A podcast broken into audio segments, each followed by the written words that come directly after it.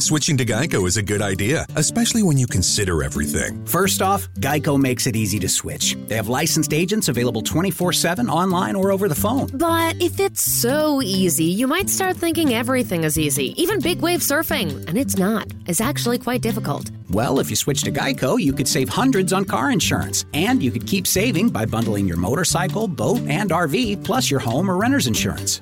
But saving money might lead you to make some questionable purchases, like a 20-foot feather boa. And do you know how hard it is to clean a 20-foot feather boa? Well, they do have an industry-leading mobile app you can use to pay your bill, file and manage a claim, or add a new driver. But when life gets a little easier, it makes you too confident, and you start calling everyone Ace. And you're better than that. Well, Geico has a 97% customer satisfaction rating and has been saving people money for 85 years. It's hard to beat that. But you're right. Switch to Geico. It's obviously a good idea. This is an X Squad affiliate podcast. X Squad affiliate. The #1 Chief Rocket Jersey firm. Lonely Hearts Cafe. Spicy conversations. Vince Wright, the sports governor from Minnesota. Man, Deli Young. Microwave. Reggie Long, a.k.a. Dollars and Cents.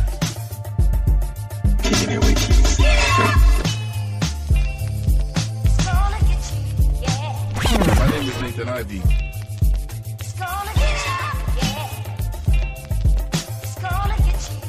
The Sports Bar, also known as Stacey Sports Radio. Click the Maroon Show.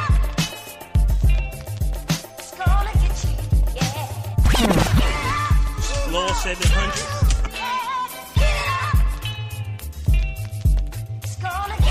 Your boy DJ Keeper.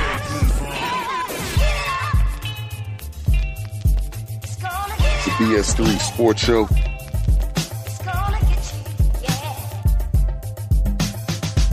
is DJ Queen from the X Squad.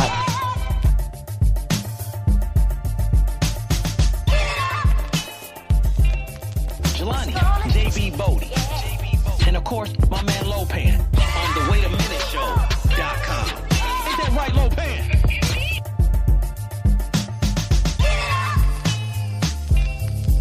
We got the jazz. Fresco famous. The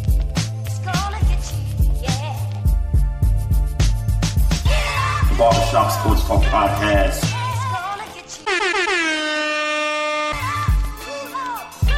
Soul Meets the Streets Radio.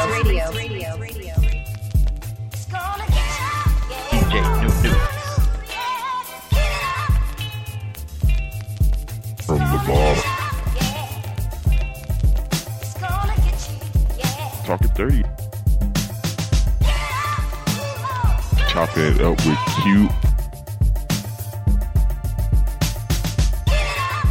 Enough with the BS podcast. Talking with Tori Show.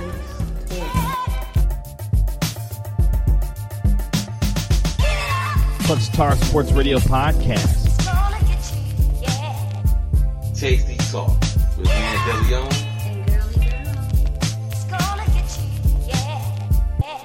Girl. X Go, give it to you.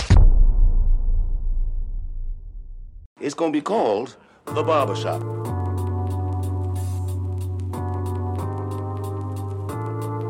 This is The Barbershop.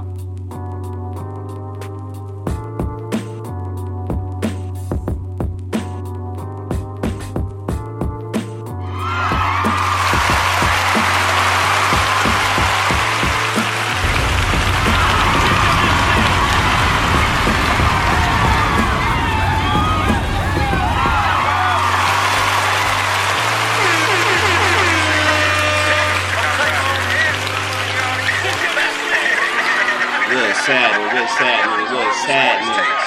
Barbershop Sports Talk Podcast. Welcome to another episode. This is Barbershop Sports Talk Podcast on barbershopsportstalkpodcast.com. Maestro Styles, Trey Frazier. We are here on another Tuesday.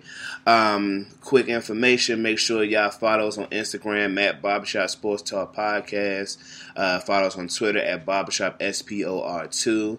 Make sure you subscribing to the YouTube channel and liking and commenting and interacting in the videos that we post weekly. Also, make sure you check out Barbershop Sports Talk Podcast.com, where we do our blogs weekly.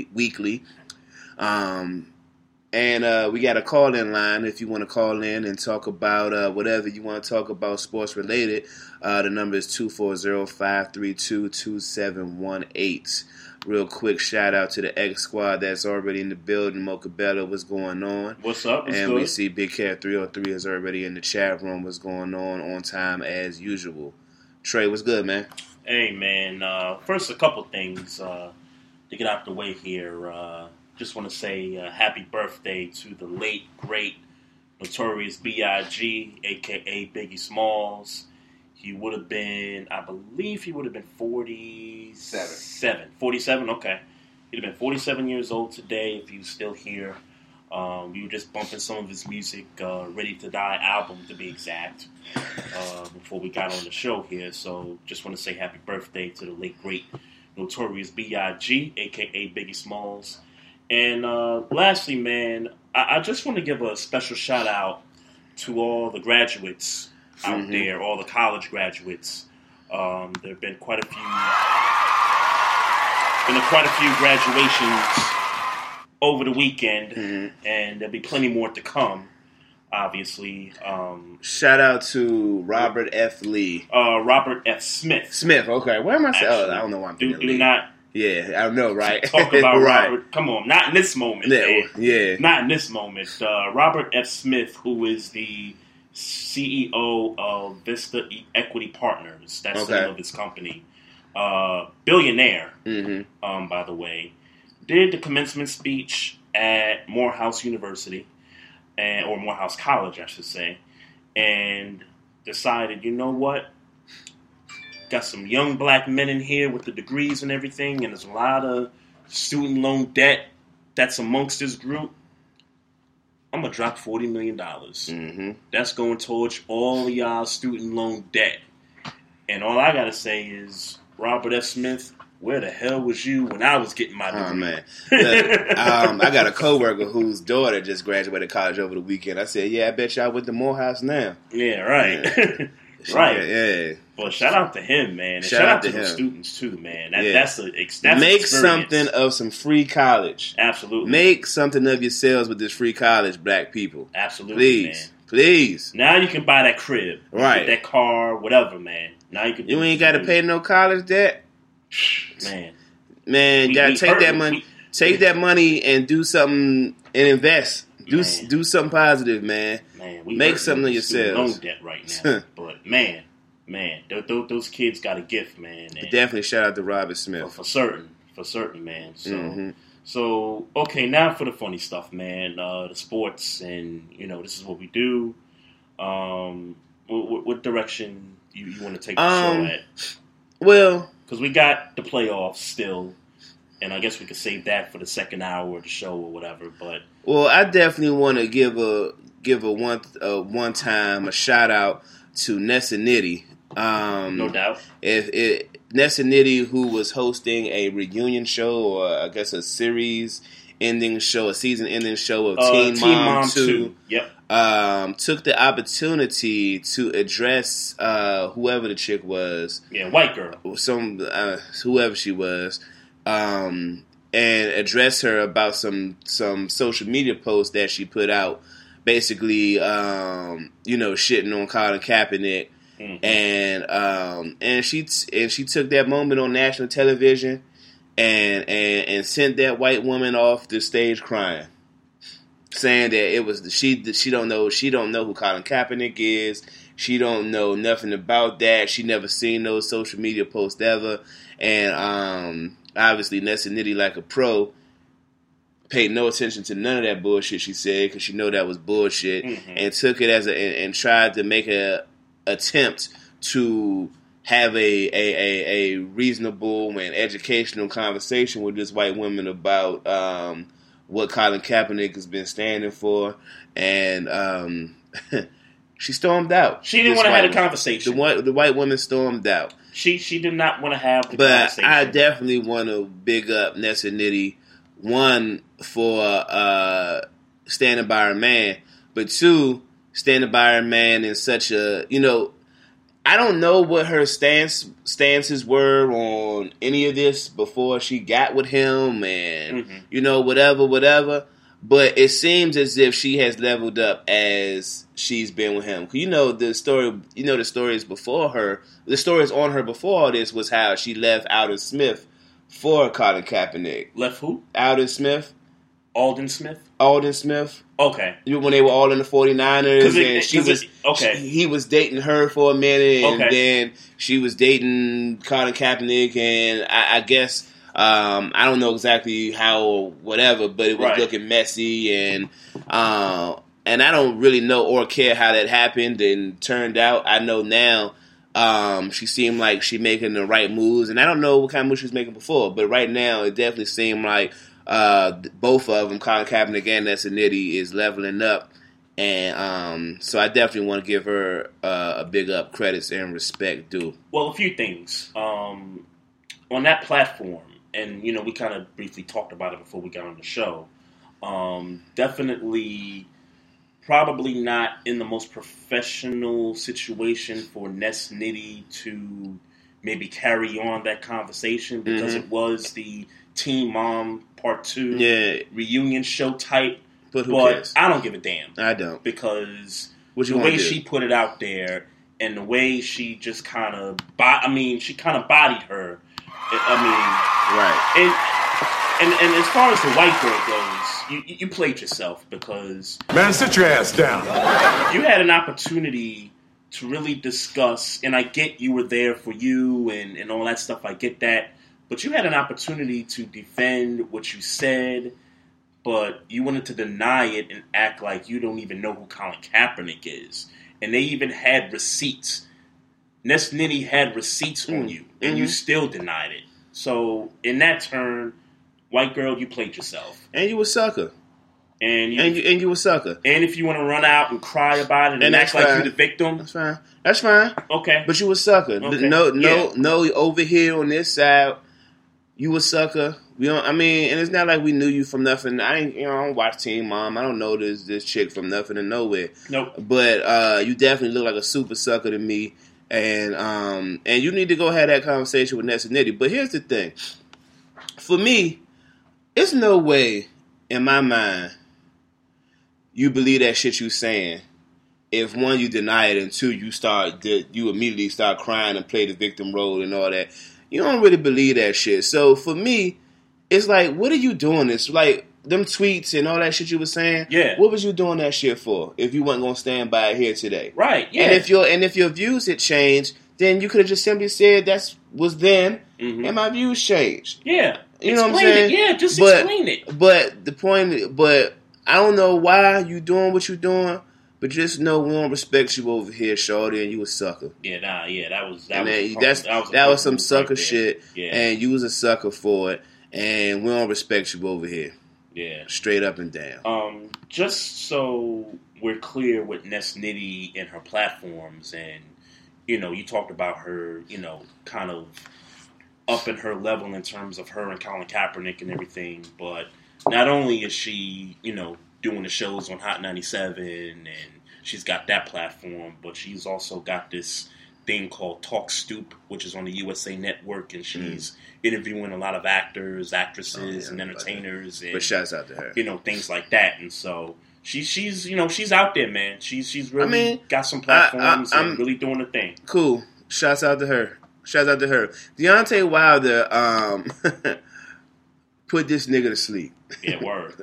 Dominic Brazil in the first round Saturday night at in Barclays. I think it was a minute and 30 seconds or something like that. Something crazy like that. Some crazy shit like that where...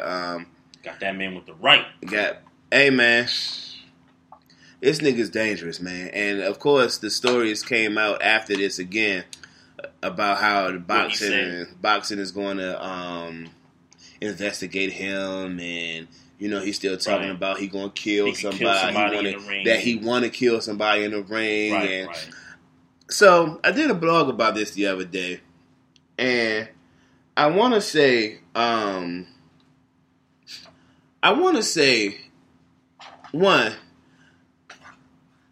leave him alone. Just leave him alone. They giving him this, like, if you're not going to do nothing to him, because, and it's like we talked about it when this story broke after the Breakfast Club interview when he was on there talking about he was going to kill somebody, or he wanted to kill somebody in the ring. Mm-hmm. It's like, look, if y'all not going to do nothing to him now, right, then just leave him the fuck alone until he, God forbid, kills somebody in the ring.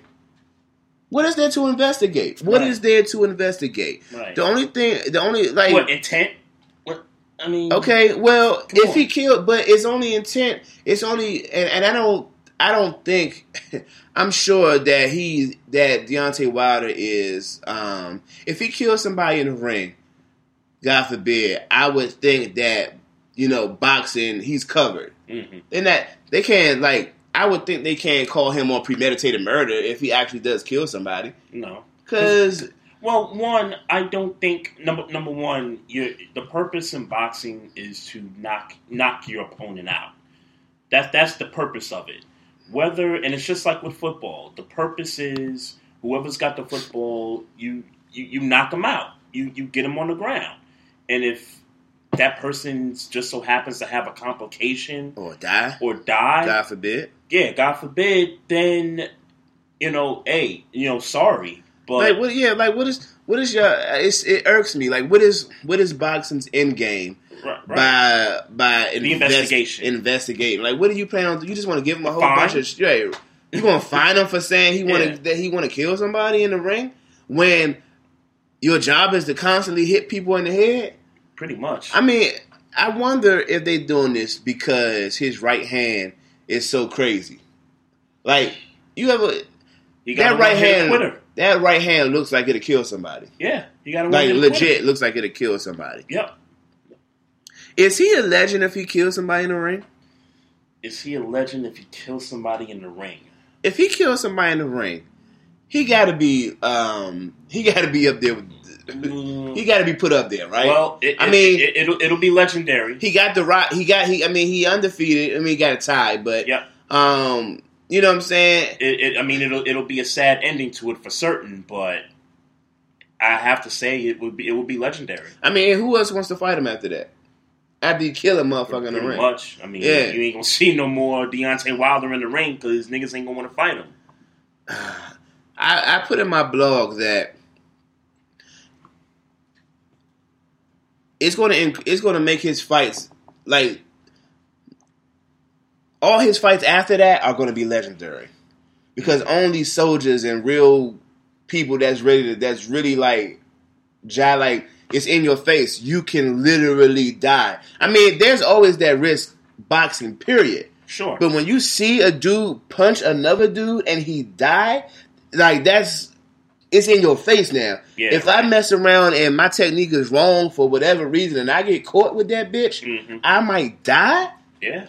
Yeah, definitely. Every fight after that is going to be it's going to be absolutely legendary, because that dude, that opponent, can't play with him. Yeah. He can't play with him. That dude can't play with Deontay Wilder because you know if you fuck around and make a wrong move, he could die. Oh, yeah. Every fight after that is going to be legendary. Especially if you punch the dude like right square in the face or nose. And you push that nose up. Yeah. Every fight after that is going to be legendary, man. Yeah, I'm not saying I hope or wish that he kills anybody. What I will say though is if we're talking about legacy, yep, he'd have to kill Anthony Joshua, and I don't want that. No, I don't want it because I like Anthony Joshua. I don't want Anthony Joshua to die. Sure, I'm just saying. What type of dude, how would we regard him if he killed his biggest opponent to date?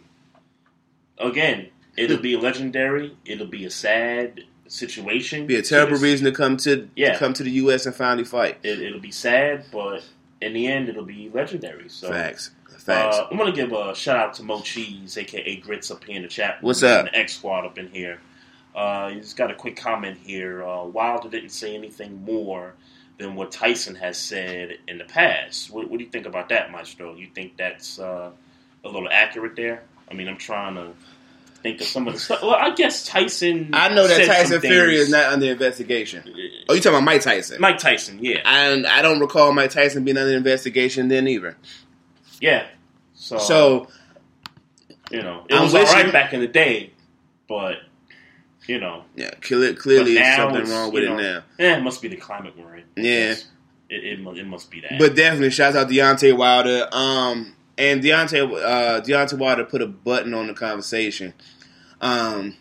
He tired of Anthony Joshua running, man. He didn't try five times to his account to try to make this Anthony Joshua fight happen. Yep. And he tired of running. He tired of Joshua running. And also, he says he ain't concerned with fighting him. If it happens, it happens. If it don't, I'm going to just keep on fighting whoever come in front. You know, whoever step up. Punks jump up to get beat down. Shout out to Deontay Wilder, the people's champ. Man, the bronze bomber. Yeah, the people's champ. Shit. So, I guess we could talk about this First Take interview with Magic Johnson. Yeah, yes, sir. Yeah, man. Magic Johnson came on to First Take to air it out.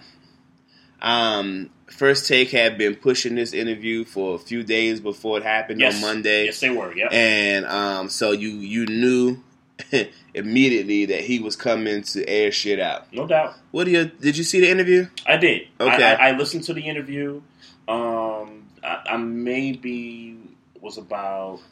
maybe 50 minutes into the interview. Okay. So I didn't hear the last ending of it, but I heard most of what the juicy parts were. Yeah, okay. So you didn't hear? I didn't. I saw clips. Like you saw clips literally. Yeah. Okay, so pretty much what was addressed here. So obviously you have the Magic Johnson, Rob Pelinka connection here. Mm-hmm. Then you have the backstabbing situation that Magic referred to on the day that he stepped down. Yeah. And so Stephen A was like, yo, like, when you say backstabbing, who are you referring to? Mm-hmm. And Magic, he didn't hold back anything. He said, Rob Pelinka did some things that, you know what I'm saying, I thought was just, you know, unacceptable. Yeah. When Magic took the job, and Magic, I thought, was pretty clear on this, he took the job knowing that he's got other businesses. Mm-hmm. So that he was going to sort of be kind of in and out, not necessarily be 9 to 5 or, you know, working 4 tens or something crazy like that. He let Jeanie Buss know that, hey, I might be in here for 4 hours one day, and then a couple of days later, I might be in for another 2 hours. Yeah. Jeanie Buss knew this in the interview process and elected to hire Magic anyway, which... if I was Jeanie in that situation, I'd hire Magic too. Yeah. So I'm not even, putting that on her. Yeah. But to explain to everyone who's sort of not on Magic's side in terms of them feeling like he quit on the Lakers or that they really feel legit like he didn't do enough with the organization to really help, fulfill the team in terms of making moves, trades, and transactions and other things like that. He was specific in the interview. Yeah. Magic told you who he was before you hired him. Yeah. So how come all of a sudden now you got Rob Pelinka going behind his back and saying, yo, this dude is not putting in enough work. Yeah. And then you got this other dude, Tim Harris, and I never even heard of this dude. Nope. He works with the organization, on the business side. On the business side. Yeah. Saying the same stuff like, yo, like, this is the president of basketball ops. Like, why is this dude in and out all the time? And so when I think about stuff like that, and I think of why guys in the organization was questioning Magic's commitment to the team, it appears to me that Jeanie Buss wasn't 100% with the rest of the squad and saying, hey, we're bringing Magic on board. He's going to be president of the operations for the Lakers.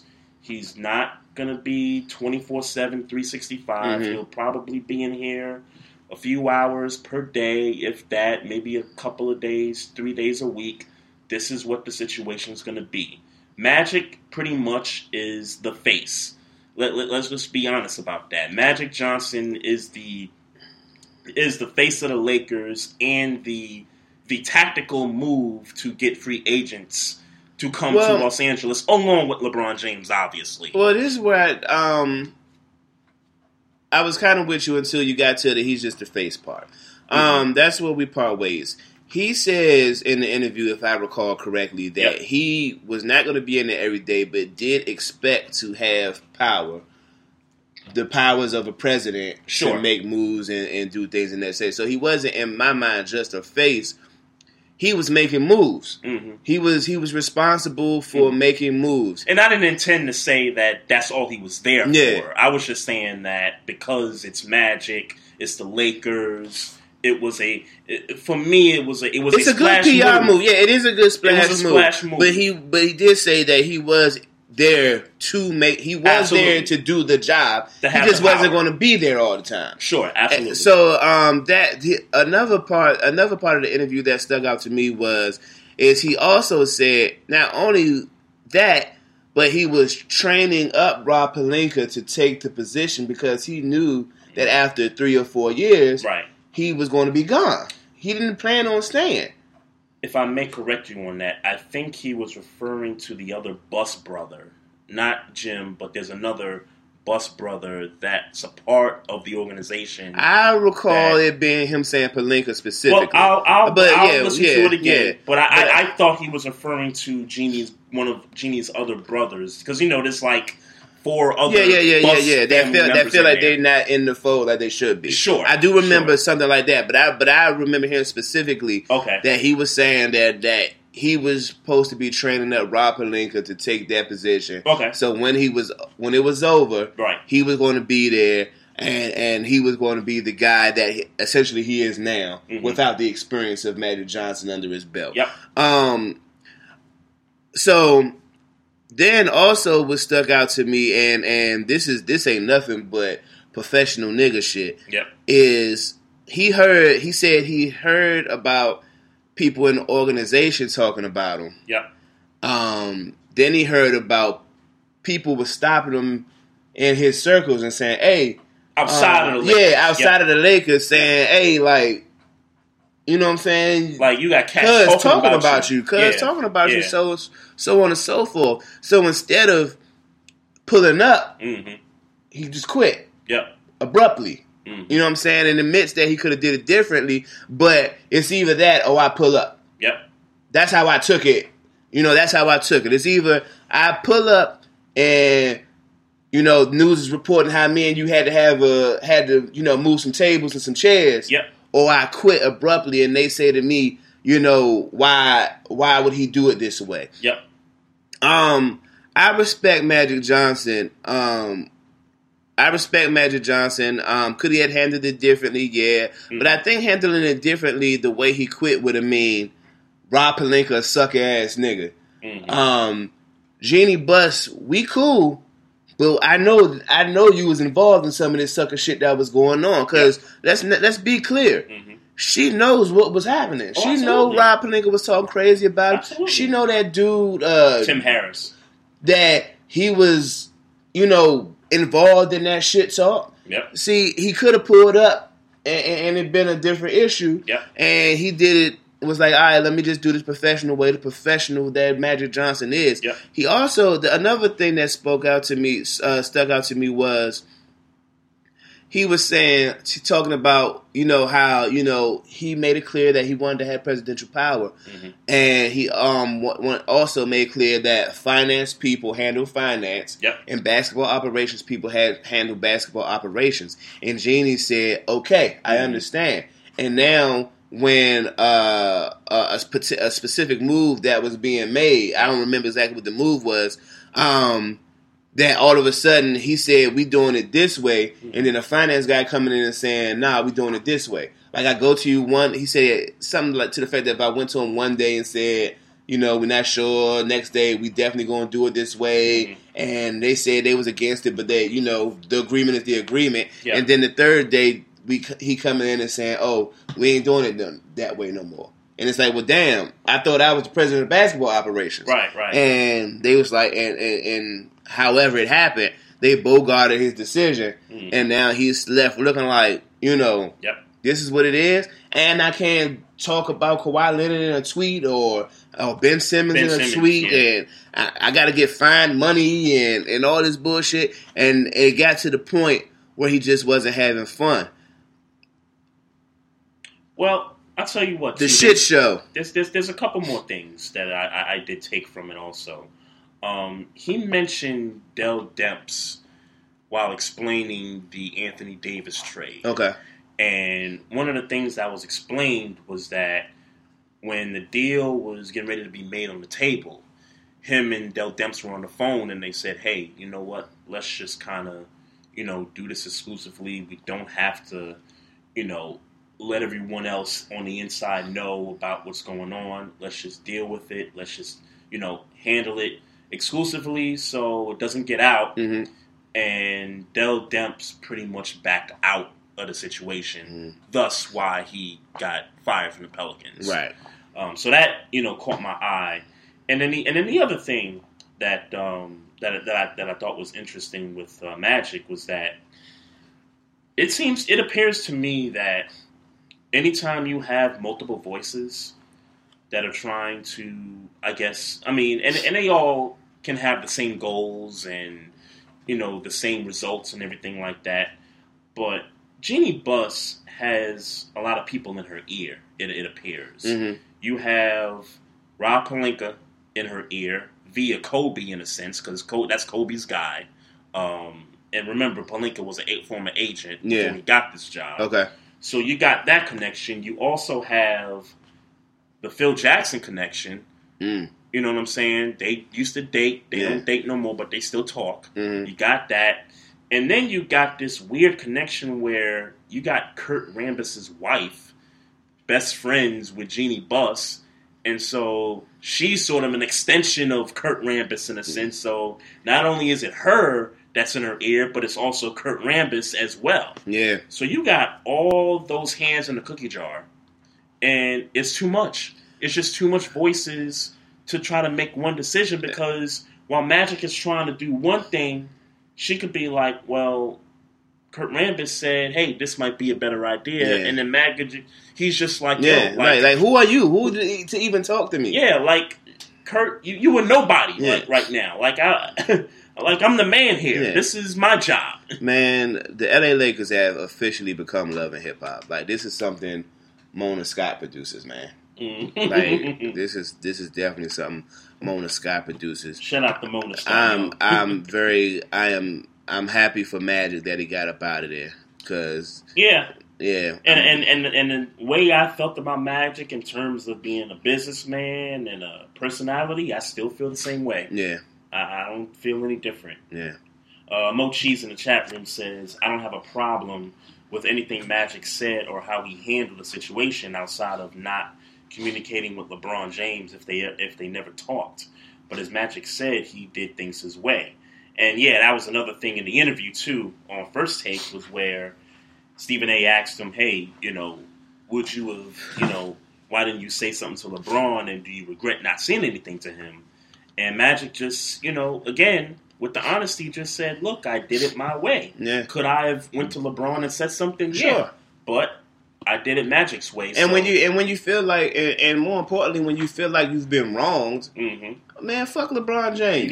You just got to say screw everybody. I'm mad right now. Yeah. I really feel like if Magic Johnson was that dude, or if this was a situation that wasn't the NBA and, you know, professionalism and all that, that's a situation where you pull up like, nigga, what? Like, what's that shit you talking? Like, and that's just not in Magic's DNA. Yeah, at least I think. Well, it wouldn't be the professional thing to do, and when you're talking about millions and billions of dollars, you don't carry it that way. But at the same time, like, if that wasn't that situation, meaning all that money on the table, all that money being thrown around, like, that's a situation. If that was like $100, it's like, nigga, like, who you talking to? like that's some shit a nigga lose their job over at. You know what I'm saying? Right. Like, if Magic was Dame Dash, like, yeah, he'd have pulled up. Yeah, I mean, and that's hip hop too, so that's a little But for certain, like nigga, who you talking to? Like say that shit to me. Don't go talking to nobody. Why I gotta hear about in the streets about how you feel about me and I'm right here. You see me more than these niggas see me. Right. Like you sit next to me at these games every day. Yeah. And you ain't got none of that shit to say when we having board meetings about the day-to-day of the Lakers. You ain't got none of that shit to say. Right. I gotta go be out having a good time doing what I'm doing. Yep. And a nigga gotta come to me and tell me what you saying about me. I tell you what, man. The Lakers have messed up their free agency chances right now. I really feel like they've messed up a lot of it. Yeah. And I don't know how much stock I put into what Stephen A says about Rob Pelinka and how people around basketball view him as this not-so-good guy. Mm-hmm. But the fact that Magic did this interview and this was pumped up, I mean, this does not look good for the Lakers. I mean... He's airing the Lakers out. The Pelicans don't... The Pelicans didn't want to trade with you anyway. Now they not going to trade with you at all. So did you see the story today?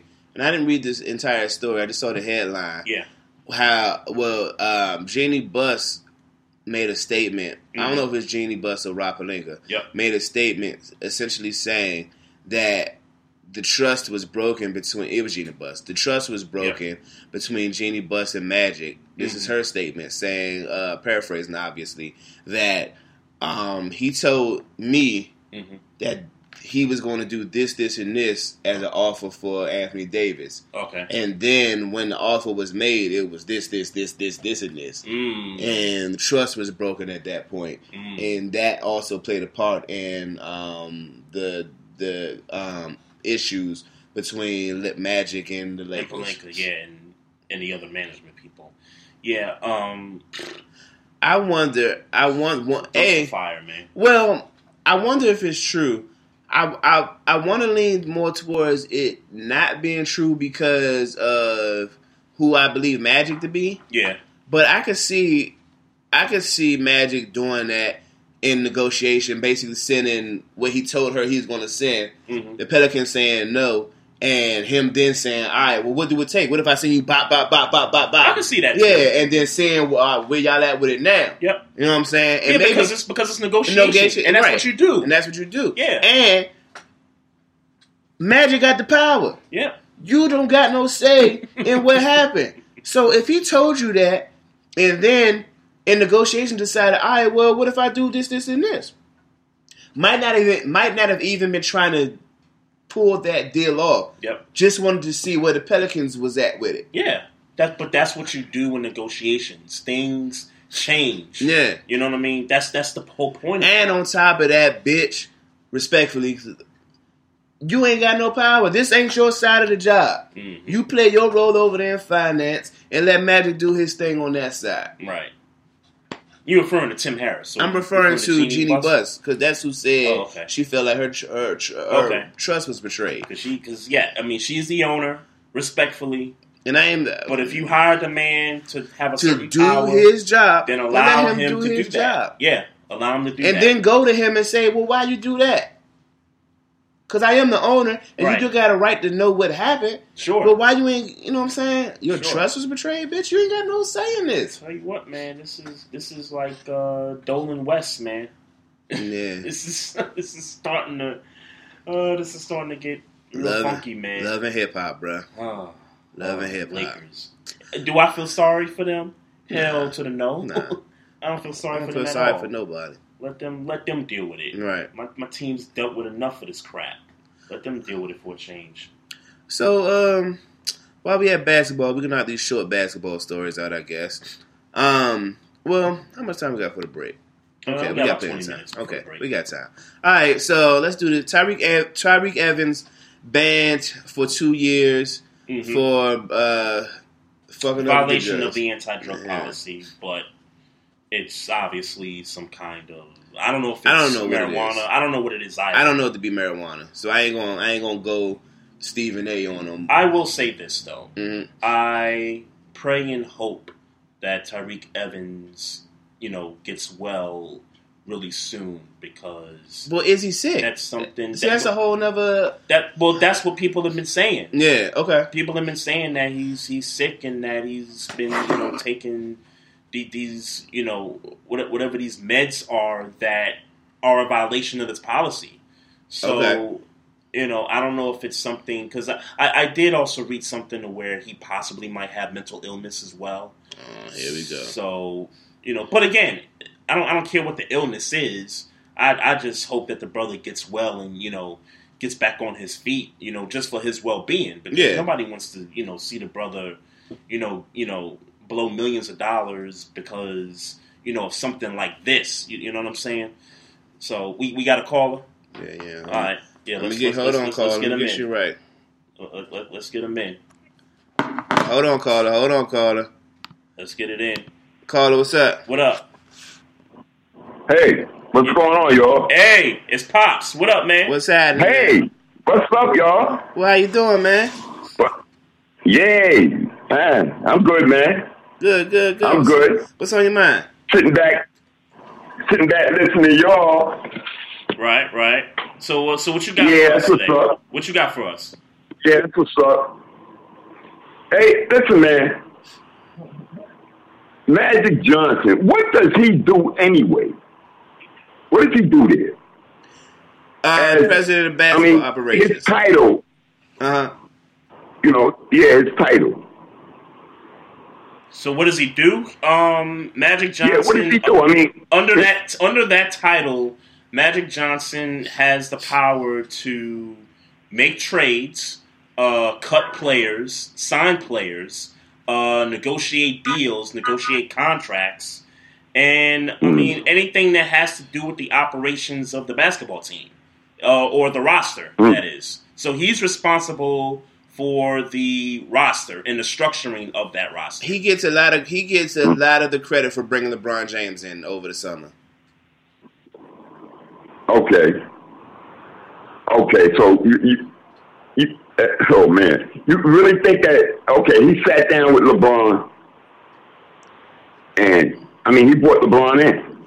I mean, yeah. I mean, they when you listen to LeBron talk about it, he talked about how Magic met him at wherever LeBron was at the time and talked to him till the wee hours of the morning and told him that, you know, this is a 4-year process, but we're going to get some championships. We're going to get you a baller to play with you in the upcoming, not the upcoming season, but 2 years from when they spoke. I mean, I don't know how, well, I'll say this. He's portrayed as being a detrimental part of the LeBron coming to the Lakers. Okay. I'm asking that because, you know, I know they used to have scouts, you know, dudes that go out and look for guys. Yep. That, you know, I mean, you know, you're looking at these guys when they're, you know, when they're like, not even junior high school. Mm-hmm. I mean, you're looking at guys, I mean, okay, I could see him talking to LeBron, but come on. I mean, what's your problem? I really, he's saying that. In other words, I really don't see. I mean, if he made a deal, if him and LeBron, if they sat, they talked, they made. I don't see why he would leave now. I'm gonna tell you, Pops, he left because he's not a front office kind of guy. Mm-hmm. Well, I don't know if he's a front office kind of guy, Pops. I think,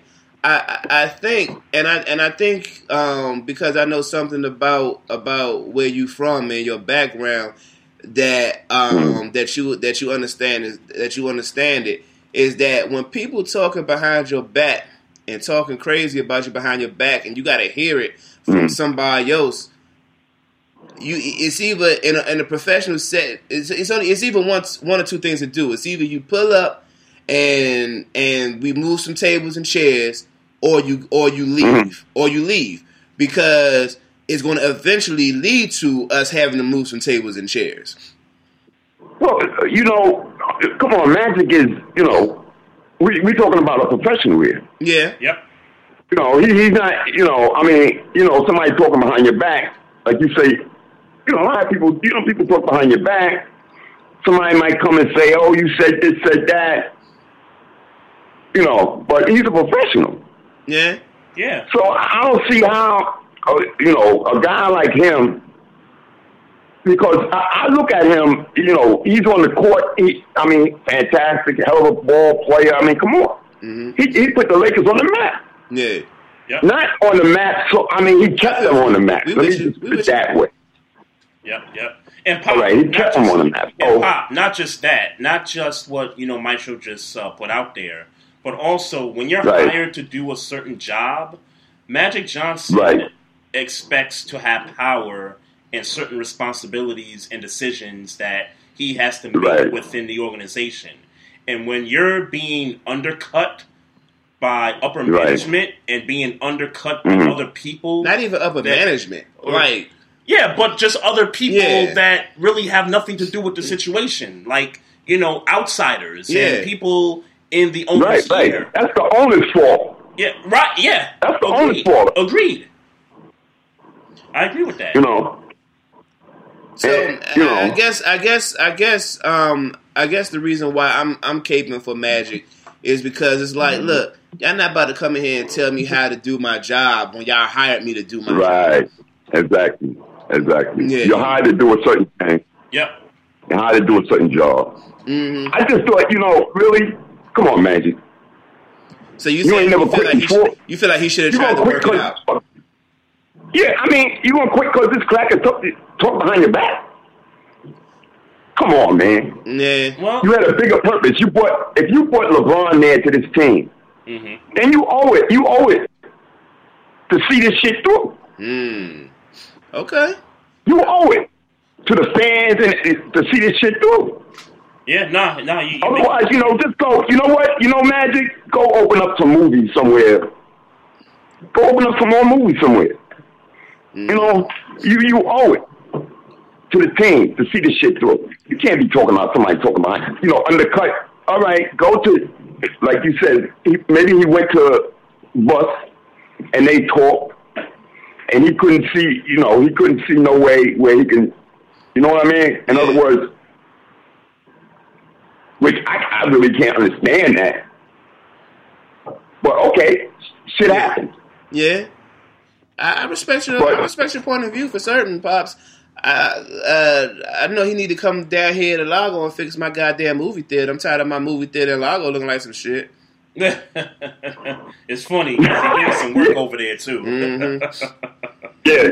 But, yeah. Yeah, Pop, you make a good point, man. To start something and to not see it through, I totally, get where you're coming from. Because as a person that, doesn't quit. When it comes to my job anyway, I don't quit on anything. I'd rather somebody fire me than, go quit. Yeah, I'd like to start projects and I'd like to see it through all the way to the end. So, but sometimes you can't. I understand that. Sometimes you can't.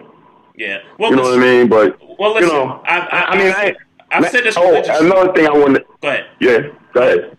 No, I was going to say, Pop, I've said this religiously on the show about Magic and that he's one of the more fearless businessmen that I've ever seen. From Magic Johnson movie theaters to ownership of the Dodgers to Starbucks. Like one time he had the who? Starbucks. Oh yeah, Starbucks. He tried. Yeah, he's the guy. He gets it done. Yeah, he tried the late night talk show years ago, and that didn't work. But he just kept, investing into other businesses, and whether it failed or whether it succeeded. You knew Magic was going to be at the forefront of it, so that's where my respect for Magic was at.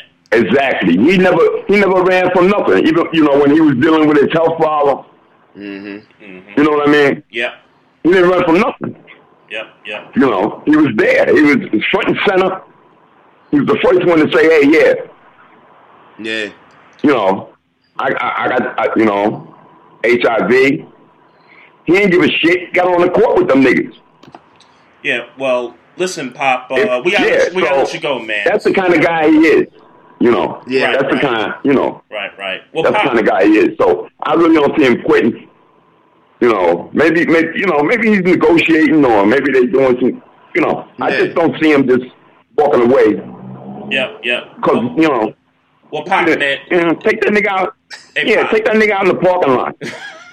All right, man. Take that nigga out in the parking lot. and you know. Hey, Pop, man, I'm gonna let you go on that note, man. I'm gonna let you go. And the nigga is 6'9". He's 6'9", right? 7 feet. I'm talking behind his back too. Who the fuck is? Who do you think this nigga gonna talk behind your back, man? He's 6'9". Yeah, but you can't be 6'9". You can't be 6'9", let no nigga talk behind your back. You gotta pull up. You can't pull up no more, so you gotta quit. That's not. That's the only way that nigga. That's not in his DNA. And, but Pop, listen, man. We gotta let you go, Pop. We gotta let you go. I just want to mention one thing, and then I'm gonna let y'all go. All right. I just want to mention one thing. Oh, you lucky, you pops, man. About the guy from Morehouse. Uh huh. Uh huh. Yeah, the Morehouse thing. Yep. Right. Mm-hmm.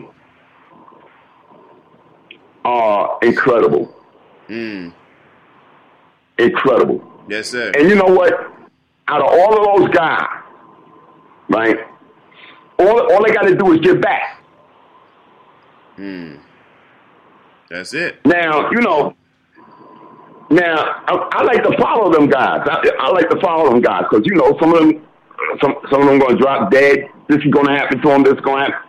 That, on an average, out of those guys that didn't have to pay that. Mm-hmm.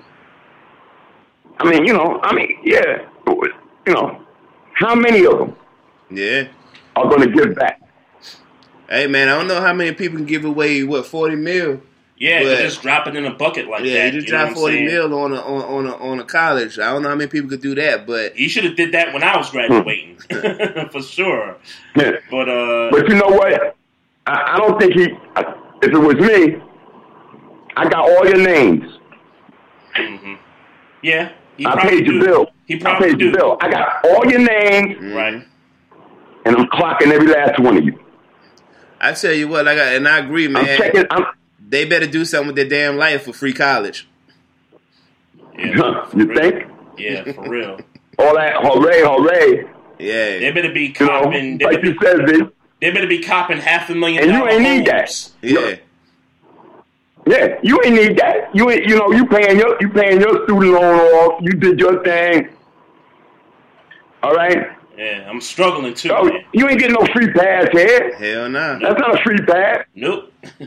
No at all. It's a good thing because you got to start somewhere, and that's a good place to start, man. Yes, indeed. No doubt. All right, fellas. All right, Pops. Be safe, man. Appreciate you, man. All right, man. All right. All right. Appreciate it, Pop. Appreciate it, man. All right, man.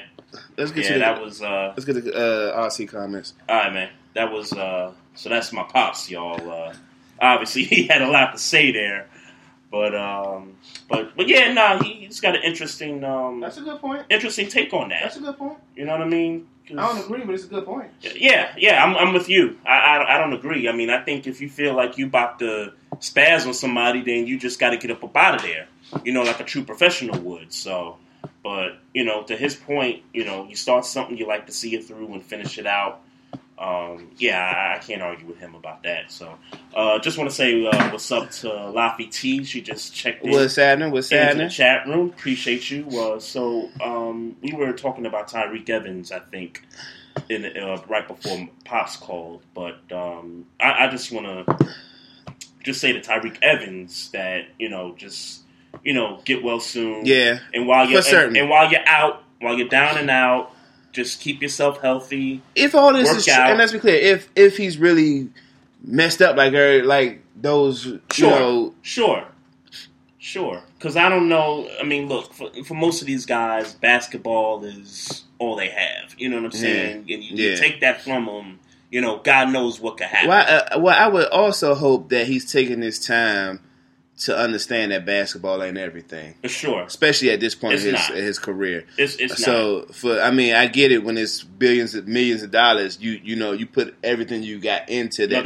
No doubt. I wouldn't even say everything, but you put a lot of your energy into practices and making sure you're professional when you out and about and all that. But I definitely hope that. You know, and I don't know what he's doing business wise outside of basketball. Mm-hmm. But if you got a couple $100,000. Yeah, you know, invest in some shit, man. Oh yeah, for certain. I hope he's done that with his money, I hope he's doing that with some good, you know, financial advisors, man. That's the one thing, man. You gotta when you got so much money, man, and you got to hire a professional to manage your money, man, a thing we call trust, man. Yeah. Sometimes it works. Sometimes you don't even ever see your money, and the dude just somehow runs off with everything. I just wanted to read a couple of the comments. RC says, I'm still not convinced there wasn't a power struggle between Magic and LeBron and his crew. Notice Magic went after everybody except for LeBron. And also, in regards to not telling LeBron, remember who Magic considers a father figure, mm-hmm. Pat Riley. Mm-hmm. Not that I have any sympathy for Riley when LeBron left Miami, but because Riley did the same thing to the Knicks. Okay. I could see that. Okay. I can see that. Also, referencing LeBron leaving the Heat and because of... Yeah, wanting some more, mm-hmm. you know, power, and Riley saying, "This is mine. You're not gonna. You're the player. I'm the maybe." GM. I mean, yeah, I could. Yeah. I mean, I could see that. I didn't think about the whole Pat Riley angle at all. I mean, especially when all this was happening. Yep, that would have been a good time to pull that angle. But I definitely didn't think about that. RC also says, "I say that about Magic and LeBron because of how things fell apart during the AD negotiations. Mm-hmm. Remember, Rich Paul, LeBron's right hand man, represents that's AD. A fact. Mm-hmm. Yeah, yep, for sure. Yep, that's a fact for sure. So Ron just checked into the chat room. What's happening? Just give a shout out to Ron there. Appreciate you. So how I'm sure this won't be longer than 5 minutes. What's up? I saw this and we were supposed to talk about it last week, but we kind of got caught up in time. Mm-hmm. I forget where I saw this for, and I didn't realize that this was such a real conversation. Mm-hmm. Is James Harden no longer a top 5 player in the league? Is that a real conversation at this point? Now, let's be very clear. I don't know if it's a real conversation. Let's be very clear. Yep. He should take on a lot of the Rockets losing the way they lost. Yep. And that opportunity with KD going down and them two, he certainly should take a large part of the slack in that conversation. Yep. I never thought about it. I never thought about there being a real conversation that he's not a top 5 player anymore, though. I haven't heard that either. I see it, but I've seen it enough now to wonder: are people real live thinking he's not a top 5 player anymore? I could see that now. Quickly, if we're just going top 5 off the top of my head, my top 5 in the NBA: KD, Steph, LeBron, Kawhi, and I would put Harden at number 5. Hold on, say your 5 again. KD, LeBron, Steph. Kawhi, Harden. No Giannis. No, I wouldn't put Giannis there. It's funny you said that. Giannis to me would be number 6. I wouldn't put Steph Curry in my top 5. Okay. I just thought that was interesting that you said that. I wouldn't put him in my top 5. Okay, certainly. But I can understand if somebody said, you know what, James Harden's not in my top 5. Westbrook's no longer in your top 5. I could see Westbrook, he'd be number 7, number 8. Okay. He'd be there. But if somebody gave me a list of KD, LeBron, Greek Freak, Steph, Kawhi, I wouldn't have a problem with that. Okay. And maybe Harden, number 6, number 7. I wouldn't. You know. I think if I had to. Damn, did you not say LeBron? I did say LeBron. Okay. I was make sure I heard it. I did say LeBron. Okay. Yep. So in my mind, KD, Kawhi, LeBron. Yep. Greek Freak, James Harden. Okay. Still a good top 5. I mean, it's debatable. It's still good. But he's at the bottom of that top 5, whereas maybe this time last year, he would have been higher than 5. And maybe that's why this is a conversation. 3 or 4. Yeah, maybe, and this is maybe why this is a conversation now. Well, possibly. Okay. Possibly. And, yeah, I mean, he was the MVP last year. Yeah. And is a candidate for it this year.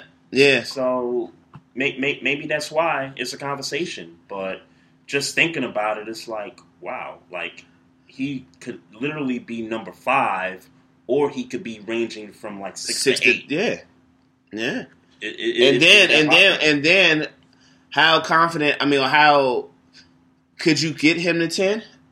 With like Anthony Davis is in this comment that Mochi mentions. Russell Westbrook, Paul George, who's a great two-way player. Another candidate for MVP this year, yeah. Like, could you possibly push him to 9-10?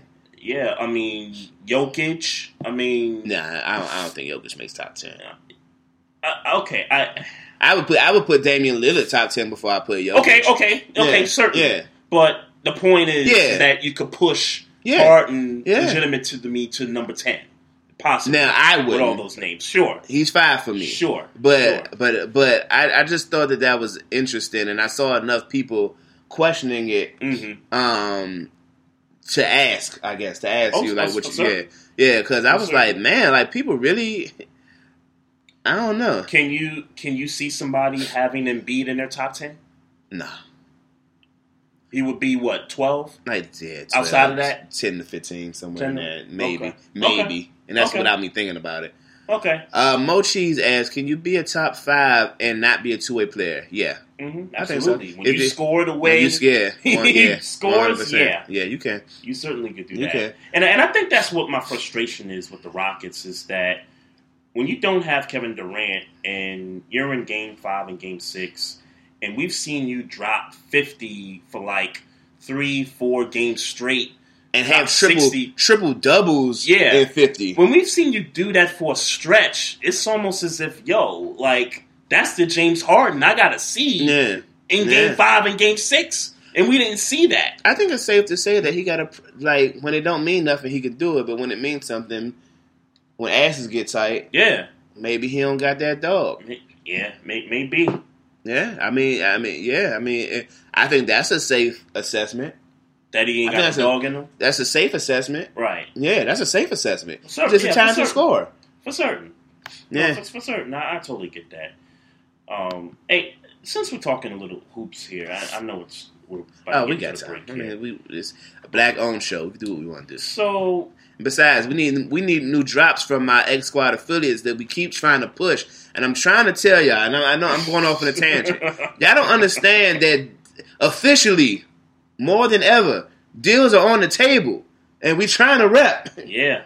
We trying to rep. Mo Cheese, where you at with a drop, man? We trying to rep. You know what I'm saying? We playing the same girly girl BS3 and Vince Wright drops. And we trying to rep the X Squad. We need some drops, X Squad. I'm calling all of y'all out. Every X Squad show, I'm calling y'all out. I'm trying to tell y'all that things might not be the same this time next year. Yeah, for real. For real. We trying to make some moves, man. I'm trying to tell you. Things might not be the same this time next year. For certain. But here's my question. So, during the Blazers-Warriors game, it was Game 3, and I'll give another shout-out to another X-Squad member, Doc Bell, a.k.a. Angry Black Man, who's got the Posting in the Paint podcast every Monday and every Thursday. So he's got this group chat with everybody in there, and he invited me to the group chat and all that. And during the game, everybody's discussing hoops throughout the game and all that. And so the game is over, and... Can't remember who it was. No, I remember who it was. It was the homie Sidney Jackson. Mm-hmm. I see him on social media from time to time. Mm-hmm. And he said something in regards to the Clippers-Warriors series where he wanted to give a lot of credit to Doc Rivers and the coaching for, pushing that series to a 6th game. Mm-hmm. And I said, okay. I mean, yeah, Doc Rivers is a I didn't put that in the chat that Doc Rivers was a top 5 coach, but in my mind, Doc Rivers is one of the best coaches in basketball. But, man, I look at that Game 2, Warriors-Clippers, man. For me, that was just more about the Warriors blowing that game than it was about the Clippers winning it, man. Yeah. I mean, that's that. I mean, we can talk about scheme and game plan and all that stuff. That wasn't scheme or game planning. That was the Warriors just thinking, you know what, they not going to do nothing. Right. Yeah. You know what I'm saying? Yeah. That had nothing to do with scheme. That was them sleeping on the Clippers. Yeah. That's it. Yeah. Now, if you want to point to their Game 5 victory, I'll put that more towards scheme and game planning and all that. Mm-hmm. But, come on. Don't... You can't deny the fact that they were down 31 points for a reason. Yeah. you know, if the Warriors wanted to, they could sweep them out. And let's be clear, I called it in 5, and the only reason I called it in 5 is because I had respect for what the Clippers were doing this year. Yeah. But I saw a sweep. Yeah. Yeah, I called a sweep. Yeah. I called a sweep, and I was wrong about that, and I'll admit that. But that game 2, the Warriors was like, they not going to do nothing. Yeah. And they fell asleep on them. Mm-hmm. So, I mean, if anybody disagrees with that, I don't know what y'all was watching. Yeah. Yeah, facts. For certain. Facts. All right, y'all. Let's get a break in here. The number's 240-532-2718. It's Maestro Styles and Trey Frazier here with you on the Barbershop Sports Talk Podcast. Live on the website at barbershopsportstalkpodcast.com.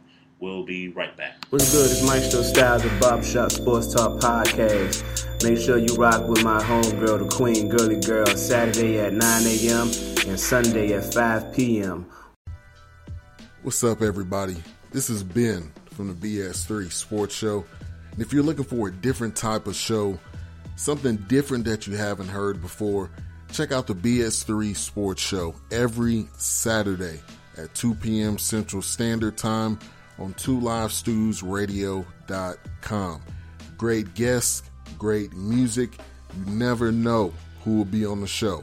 So check it out, 2 p.m. Central Standard Time on 2livestewsradio.com.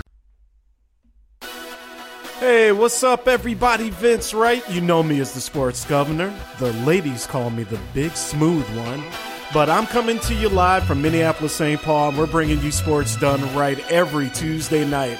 Make sure you keep it tuned to Spreaker.com, X Squad Affiliates.com, and now proud to be associated with 2 Live Stews Radio. I'm Vince Wright, the sports governor, and I approve this message.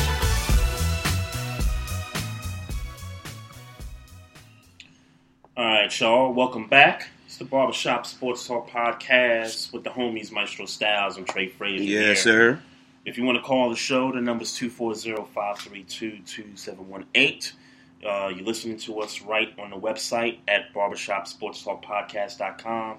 And, folks, if you're just getting in, if you guys want to interact in the chat room, just if you're listening on the website in particular, just click on the live feed, and there's a chat bubble. Click the chat bubble. And you got to do a little bit of signing in, and then it'll take you right to the chat room. So if you guys want to do that, you just go ahead and click on that chat bubble, and it'll take you right to the chat room. So I want to get a little bit of NFL out the way before we get to the playoff games. Yeah. Patrick Peterson has been suspended by the league for 6 games for PED use. And, you know, I guess it's the same old story. Yeah, it's the same old stuff. Like, get somebody that knows what the hell they doing and what the hell they talking about, and so you don't take shit you ain't supposed to be taking. Yeah. And look, I grow tired of the excuse that, we didn't know what it was. We didn't know that this wasn't sanctioned. Mm-hmm. Dog, I'm pretty sure there's a list of things that you can't take. It has to be. And it's up to you and your team, who get paid millions of dollars to play football, right, to figure out what's in the shit you taking. Wouldn't you want to know what's in the shit you taking? You should. You should. I don't know if it's really that simple, but in my mental mind, it's really that simple. You know what it could possibly be, man? And I've kind of said it with, you know, guys hiring accountants and financial advisors. I believe that these guys have personal trainers. They have guys that provide them supplements and things like that. And I guess you sort of build a trust over the years, and anything that those guys supply them with is like, okay, this is my guy. And I know what he's doing. Them niggas better very publicly be getting fired. Yeah. And that, if that's the case, so that means, that means I hired you. You in my circle, and you giving me shit that you ain't checked out, right? So I took the responsibility off of me and gave it to you, and that's what you did. Dude's got to get fired. Very publicly fired. Yeah. Like, I'm going to very publicly fire you and let other people know that you shouldn't hire this guy. Yep. Because you got me suspended for 6 games on some bullshit. Pretty much. Because that's your job to do if I hired you to do that. Yep, absolutely. Yeah. Absolutely. Yeah, so I don't got, like, it's the athletes got to do better. And period. They got to do better. Even if that means, you know what, I got my guy, but you know what, I'm going to look at this stuff myself and see what the hell I'm taking. And really, when you put it like that, if I'm paying you money, I shouldn't have to look up shit. It's a fact. If I'm paying you money to get, the supplements and... That's a fact. I'm with you. I shouldn't pay you a damn thing, and I'm going to publicly humiliate you. Yep. Nah, don't. I fired such and such. I'm with you, man. And again, I bring up the analogy. If you hire a CPA to handle your money, then you shouldn't have to investigate any further because you invested that trust in that guy. And what happens in those music business situations when they find out the motherfucker was doing them dirty? They get fired. They get rid of them. And in them circles, you better watch out. Oh, you hired Cuz? Oh, you better watch out for him. Yep. Because he did this, this, and this to me. No doubt. Kendrick Lamar said that shit in a fucking lyric. I looked at Rihanna's numbers and wondered.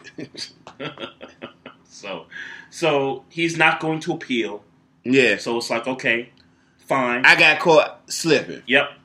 Kind of similar to the same. I think the last person I remember talking about this with was Thomas Davis, maybe the beginning of last year or maybe 2 years ago, and where he got suspended for PEDs. I think he got 4 games for PEDs. Yep. And he was like, we didn't know what was there. Mm-hmm. We didn't know what was there? Come on, man. Right. Oh, I ain't going to say that. However, it's funny, and we'll move on. I just thought of this crazy conspiracy theory that I know one Real Cast Ranger member will try to bring up with the situation. You got to stop calling these cats out. I'm sorry, but you know it's true. I don't know. If one of these guys would come out and say, "Yo, they trying to get Patrick Peterson because they don't want the Cardinals to be successful under Kyler Murray," they would say some conspiracy theorist crap like that. I'm done calling out. Well, I don't call them out. It's always you calling them out. So they gonna do that. I just thought that was funny. You got to stop with this creating beefs within different podcasts and clips. I'm not creating beef. I mean, you calling that name out for no reason, man. Somebody might take exception to that one day. Hey, look. I'm in the chat in ABM's chat room the other day. Hey, Jungle called me out. Jungle trying to get me about the group. Damn. You know what I'm saying? So, hey, man. He trying to get you about the group? He trying. Oh, so now now I'm interested. Now we got to get into some squad and podcast beef. What was his exact words? No, but he was being playful, obviously. But, Oh, I ain't interested in that. I thought he was being real. He was being playful. Oh, but, okay. I'm about to say, huh? No, again... While the game was on, I made a comment about something going on in the game, and Jungle came in and was like, "Hey, ABM, you think how much money I gotta pay you so that you can kick Trey out the group?" Yeah, okay. It was playful. Right. I thought it was real. Yeah. So when I call out the Real Cast Rangers, I'm just being playful about it. Oh, okay. I'm not. Speaking of the damn devil, Jungle brother, what's happening, brother? Here we go. What up, man? We're just talking about you, brother. I thought, I was about to say, man, I would have definitely been interested if they was serious about trying to kick you out of a group. Right. Oh, that would have been, I'm not interested if you were joking. Nobody care about jokes and shit. Yeah, life is real, nigga. I'm playing with these guys. It's all love. Hey, I want to shout out the mayor, too, man. What's happening? What's going on, man? I hope you, I hope you all right, man. Yeah, I hope you good, man. I know last Tuesday was a bit tough for you, man, but, Yeah. Hey, man, we good, man. I'm just saying we good. We gonna get a good player, man. Just hang tight, man. Unless y'all draft for Daniel Jones. Oh, God. I mean, there's always that. But sure, there's always that. Or, like, there were reports last week that Zion could have went back to Duke. And then, that would have been, terrible for the Knicks because then Ja would have went to the Grizzlies and then RJ would have went to the Pelicans or something crazy like that. Yeah. So, Thank God that didn't happen. Yeah, yeah. So Chris Long retires from the NFL. If I'm not, he's pretty young. He's young, but he's been in the league, what, 11 years, right? Okay.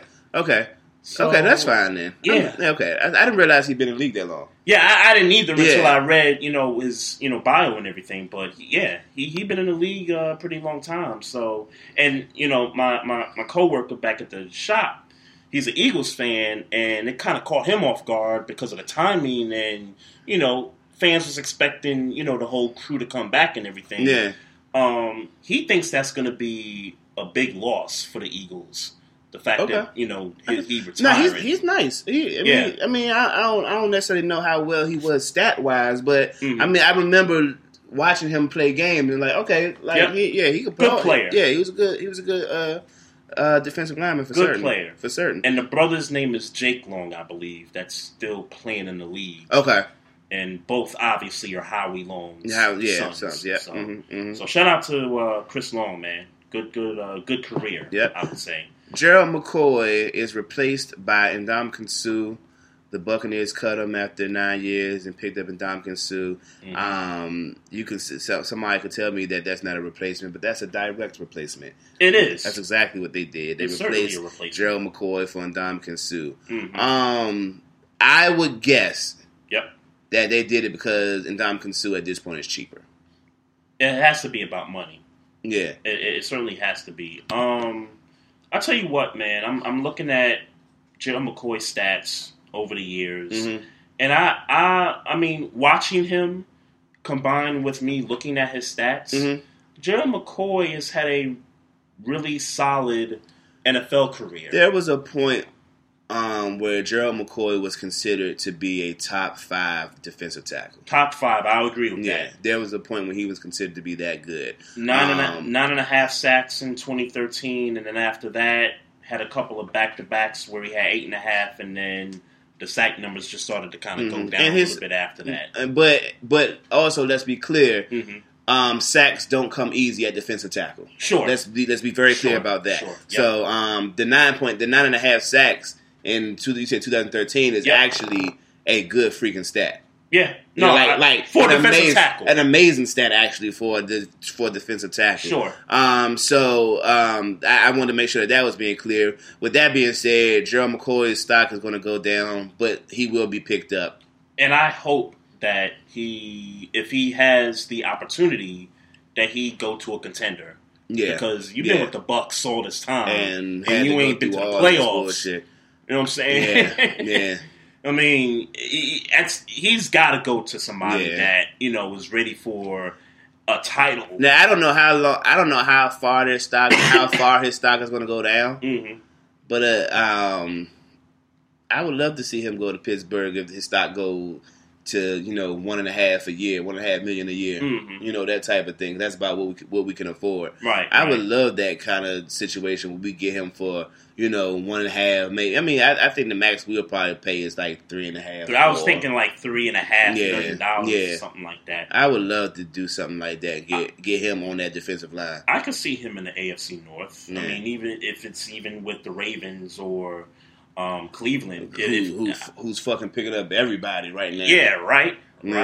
But interestingly enough, there's it's an article, and I'm not going to click on the article, but somebody has mentioned that the Texans should be setting their sides on getting a D tackle. Yeah. And the Texans... They have been the same since Will Folk on that line. Yeah. And the Texans were in the playoffs last year. Yeah. And they're looking to do better than they did last year. So... Yeah. I don't know if they will, but they definitely... I don't know either, but that's certainly an attractive place to be if you want to get into the playoffs anyway. Yeah. So shout out to Gerald McCoy, man. He should be picked up by somebody. Like before we do this show next week, he got to be picked up by somebody. I think it'll take a little longer. Yeah, okay. I think it'll take a little longer. All right. We'll see. Ezekiel Elliott in Vegas. I don't know what you heard about this situation. Essentially, got handcuffed and they got him out of handcuffed. He got into it with a event coordinator. The cats that wear the black shirts and and essentially, when he approached them, like, what's happening? He nudged him, and the dude fell all out. Mm. I was told, the way it was told to me is like he flopped in order to you know, to make a scene and get restrained. And somebody said it had something to do with a white girl, and you know immediately. Immediately. When it comes to Ezekiel Elliott and white girls, man, listen. I say this. I'll say this.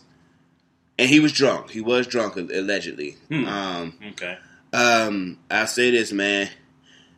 Zeke, and to his credit, he hasn't been in a whole bunch of shit since, you know, those accusations, you know, maybe two. I guess we had 2 years now. Yep. He hasn't been in shit since then. He's been quiet, been a productive running back, and you know, and all of that. You gotta get a different circle, man. I don't understand why nobody at no point was like, "Hey, bruh, get out of here!" Like, what are you doing? You arguing with an event coordinator? Well, when I first heard the story, I didn't want to judge the situation at first because when they say you push somebody, I want to know what the context of the push was. Was it you in a club and it's a lot of people and maybe you just nudge somebody just to get past somebody or something and somebody maybe caught it off on camera or something like that? Or was it like you just depicted how it was told to me? Yeah. And like I said, it was just how it's told to me. I was going to read the TMZ article where I saw it, but I think I just kind of got caught up somewhere else. Yeah. But how it was told to me is that he was arguing with the dude, and he kind of swole up on him, and it wasn't like a real push. It was more like him, you know, like kind of raising up on him. Yeah. And the dude fell all out and you know, made a scene, and he was handcuffed, wasn't arrested or anything of that nature. Just a bad PR move, I guess, in that sense. In my opinion, a situation like this is not a big deal. It's a bigger deal because he plays for America's team. I think it's a big deal. It's not a big deal to me. I think, and the news coverage would you know, dictate that it's not a big deal. But it just doesn't look good when that his history is his history. Yep. I mean, let's be clear. He's on video putting his hands in a white girl's shirt. Yep. And the next video is exposing the breasts. Yep. Yeah. The next video is him pushing some dude. You know what I'm saying? Right. And again, I'm not here to condemn him. He's young. Yep. He shouldn't be making these mistakes. But I'm more so like, yo, what's your circle about? Acknowledge that you're a black man, you're a black athlete. You can't make these mistakes. Playing for the most valued franchise in the NFL. Yeah, we can't be making these mistakes. That's going to get attention no matter what they do. They're going to get attention. And you, Ezekiel Elliott, and you're the top five running back. Not only can you not be making these mistakes, but your circle should be knowing that you can't be making these mistakes. Absolutely. Why is nobody telling Ezekiel Elliott, pulling his arm, bruh, where's the white girl? Why you not stopping this shit? White girl. Oh, because the white girl want to get him. White girl want that money, man. I don't know what that white girl doing, so I ain't going to call her. We don't know, but I mean, that's the stereotype. Yeah.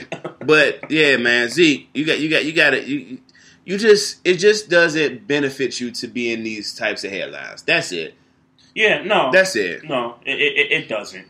It doesn't. I did read a story. I don't think it's a big deal. Or I did skim through a story rather that was basically sharing the same sentiments. Like, look, he's 23. Like you didn't expect after that one incident that was going to be the only incident with a dude that liked to go out, that liked to, you know what I'm saying? Yep. So, you know, chill. He got to get better, but chill.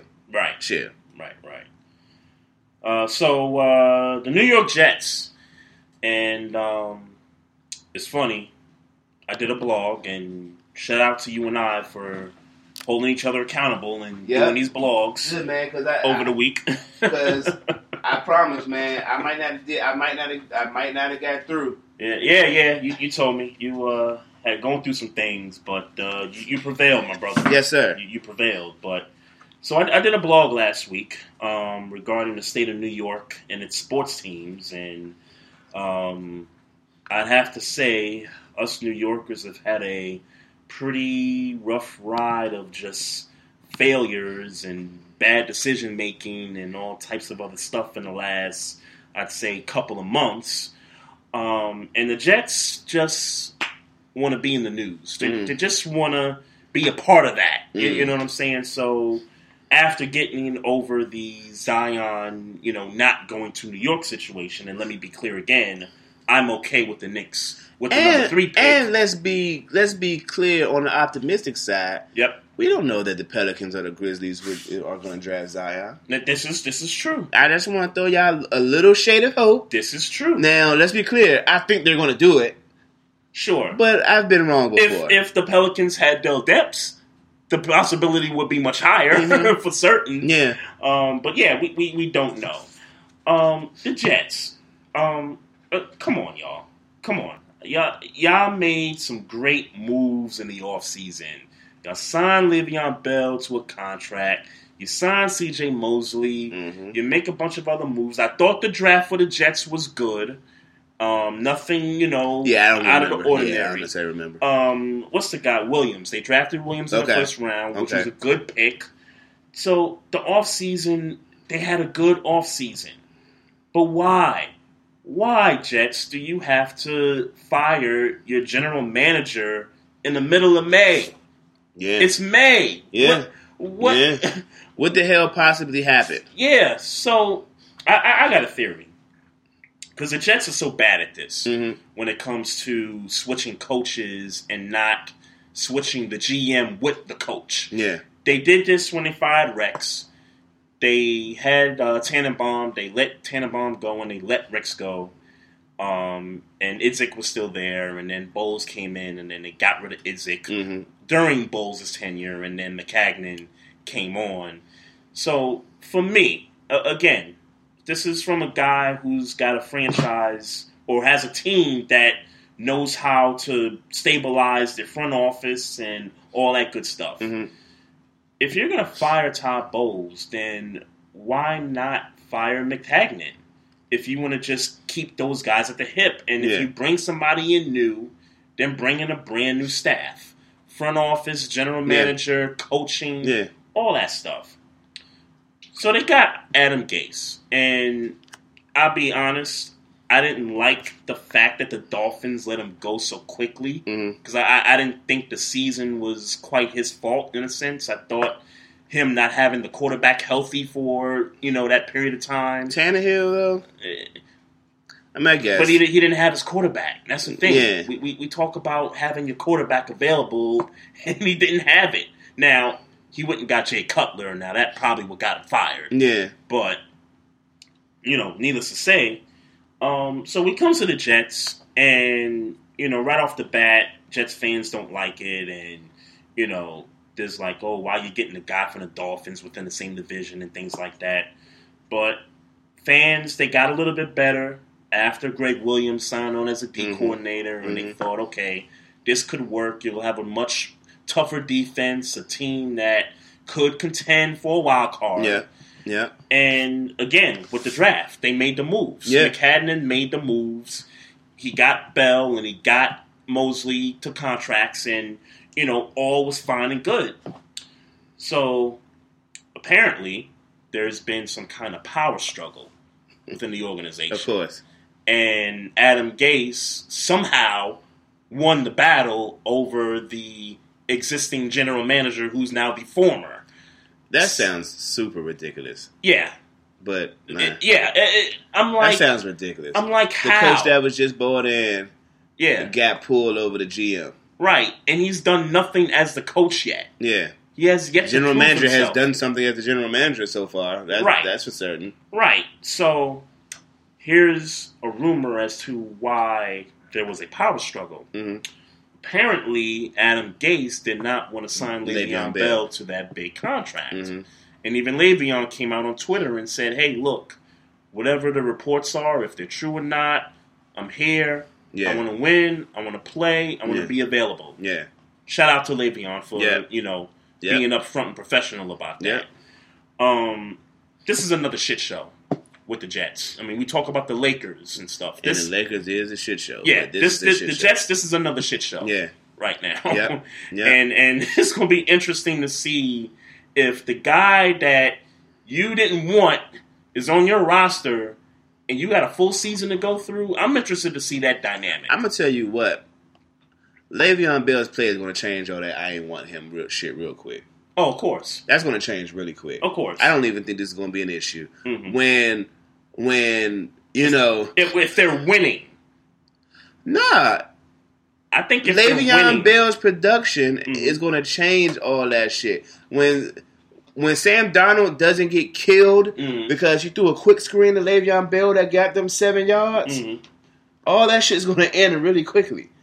All that shit is going to end really quickly. Mm-hmm. I don't think it's going to... I ain't going to lie. I don't think all that drama on that front is going to last very long. Now, let's be clear. I don't know where I have... I mean, I don't have them... I don't know if I have them going to the playoffs this year, and they're definitely not going to win a division. Yeah. But they could be good this year. Yeah, for certain. They could be good this year. And, for certain. And it's going to be tough because AFC West got better. Well, I tell you what. I think they got a better chance of splitting with the Patriots.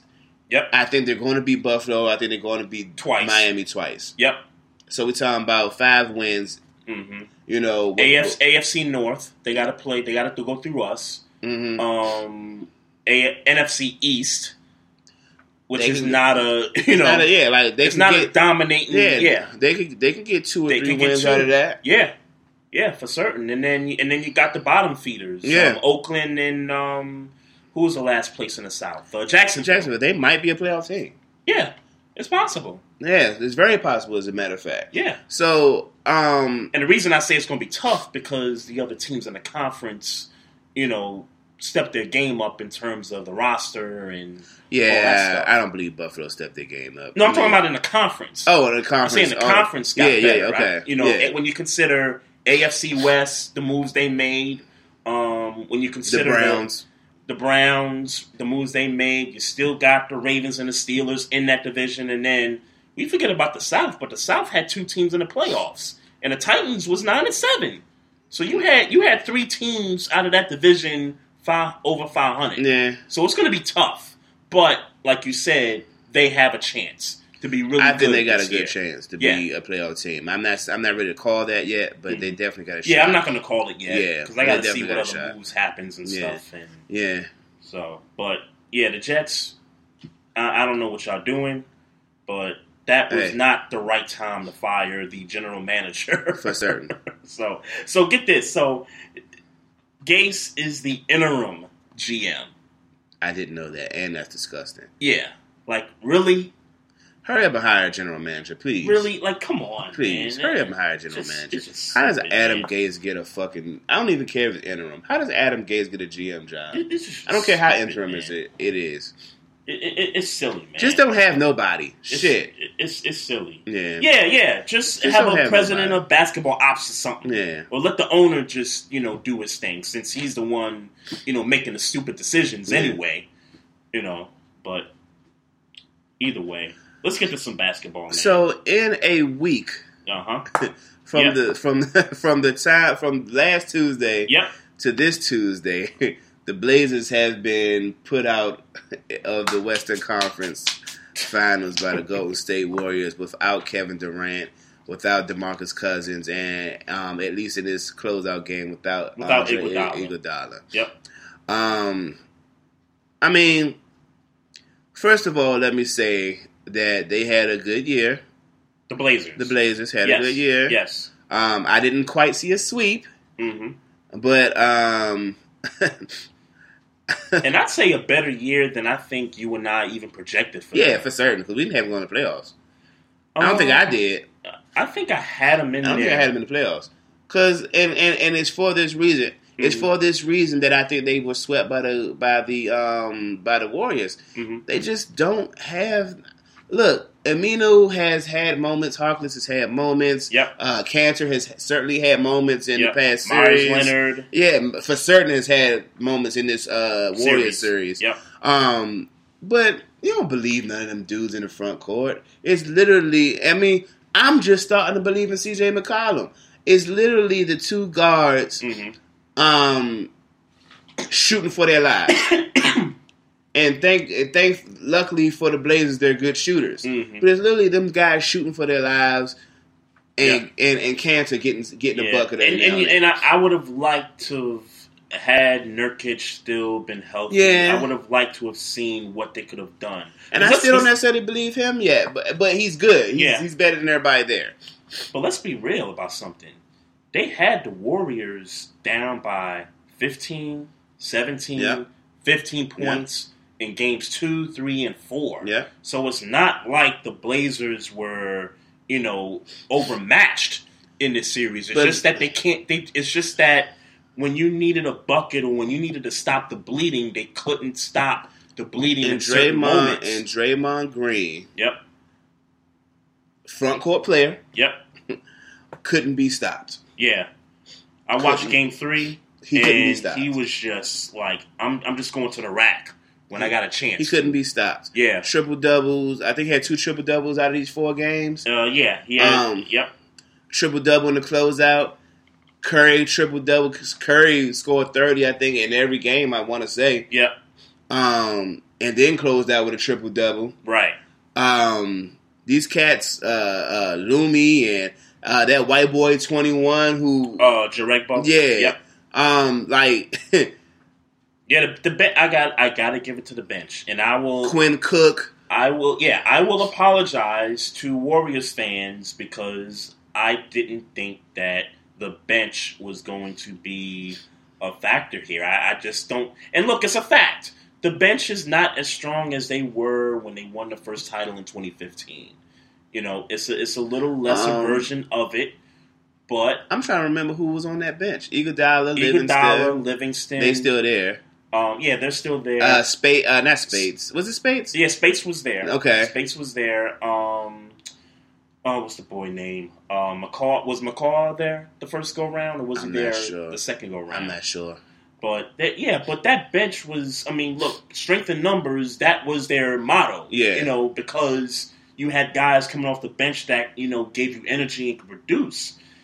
This wasn't the same. To me, it wasn't the same, but they proved me wrong. But them dudes showed out. Yeah. Them dudes showed out. They showed up and they showed out. So I got to give credit to where it's due. Yeah, yeah. For the Blazers, man, now that they out. Yep.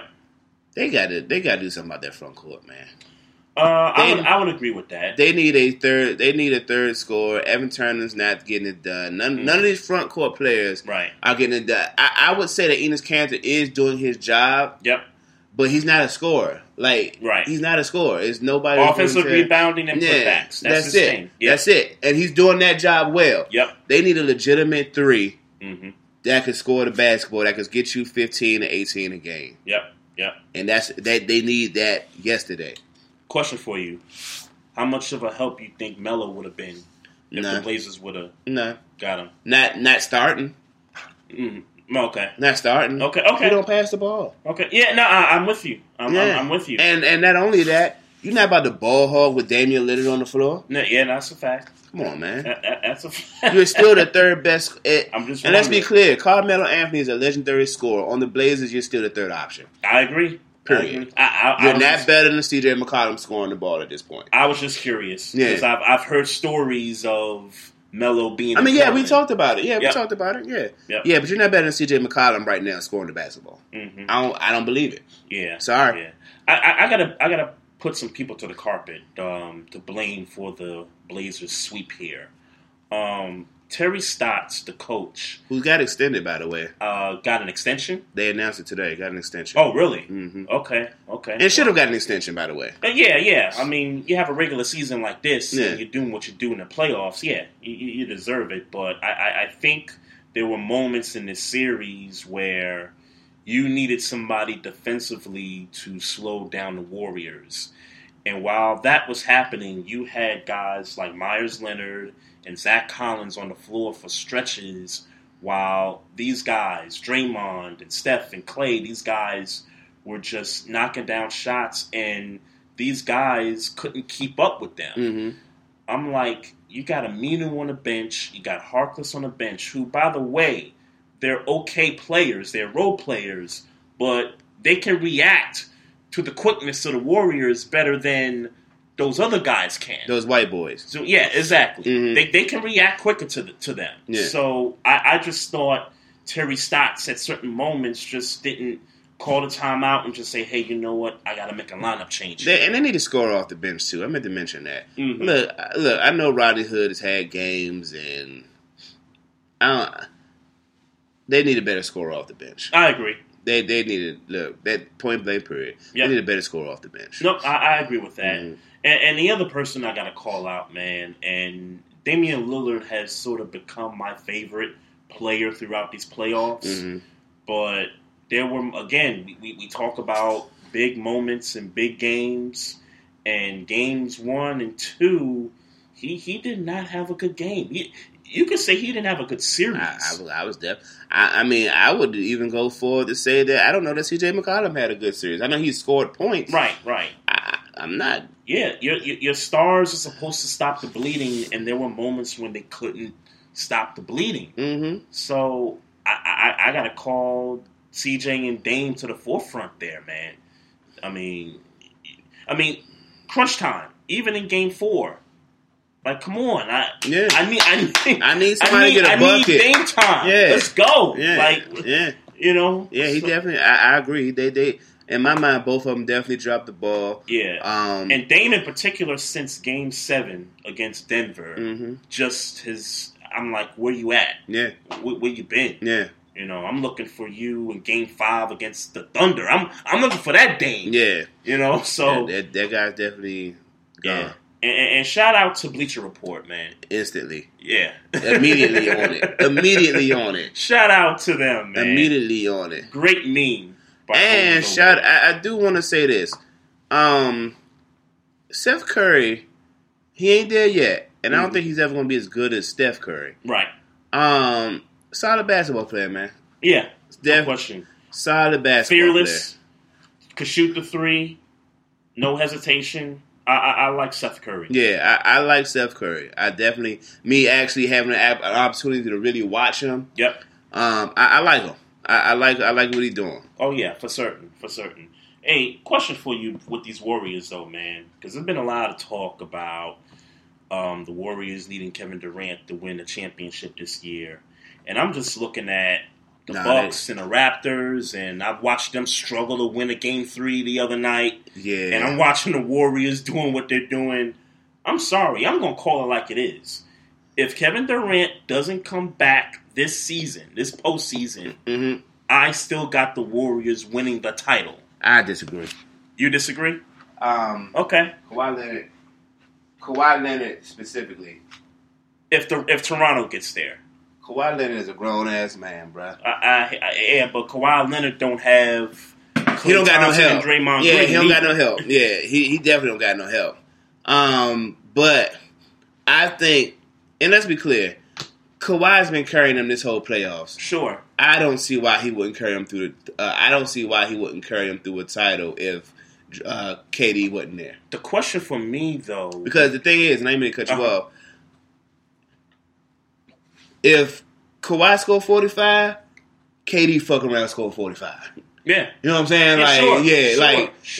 And don't even waste your time mm-hmm. trying to put Kawhi Leonard. And let's be clear, I've always been a fan of put your best man on your best man. Yep. Don't waste your time putting Kawhi on Kevin Durant. And I'm not saying they won't. It's going to go back and forth. Sure. But you're not stopping Kevin Durant, and Kevin Durant, you're not stopping Kawhi Leonard. Yep. It's going to be a scoring fest. It's going to be great. A great fucking finals mm-hmm. if it happens that way. But don't waste your time. And then with that, you still got to worry about Steph. The Splash Brothers. Yeah, like. Yep. So and Steph in his bag right now. Let's be very clear. Right. Steph is in his bag right now. Mm-hmm. Like, he in his bag. Yeah, so, yeah. 30-plus points in, 5 straight games, man. He in his bag right now. Kyle Lowry, don't give me Kyle Lowry. Don't give me Chris Middleton, George Hill. Yeah. Don't give me none of them. Yeah, and I think you're proving why I'm going to pick the Warriors. Yeah, pick the Warriors. To beat Toronto if Toronto gets there. Yeah. Now, Mo Cheese says that he thinks they're not going to have a chance. Well, not have a chance, but he doesn't think that without KD that they could beat the Bucks in the finals in a series. I mean, if you're talking about coaching, but, I mean, I think Steve Kerr's a fucking good coach, man. Steve, yeah. He's certainly good at keeping together what Mark Jackson put together. For certain. My question with the Bucks, let's say it's Bucks Warriors. You got the Greek Freak, and even we still have some questions about if the game gets tight, is he going to make that big shot? Because he don't got a jumper. Yeah. We got questions about that. Who else on the team? And again, I like Chris Middleton. Chris Middleton has been the go-to guy, though. I remember hearing somebody say that the other day. Yeah. Like, Chris Middleton is your go-to guy when you need a shot. Yeah, I can. But you know what? I feel like I can trust Chris Middleton. I feel like I can trust that guy. But even that, who else do you trust? While all these guys have had good series, George Hill has had some great games in these playoffs. Mirotić has had some good games. Malcolm Brogdon, Bledsoe coming back, has had some moments. Eric Bledsoe has had some moments.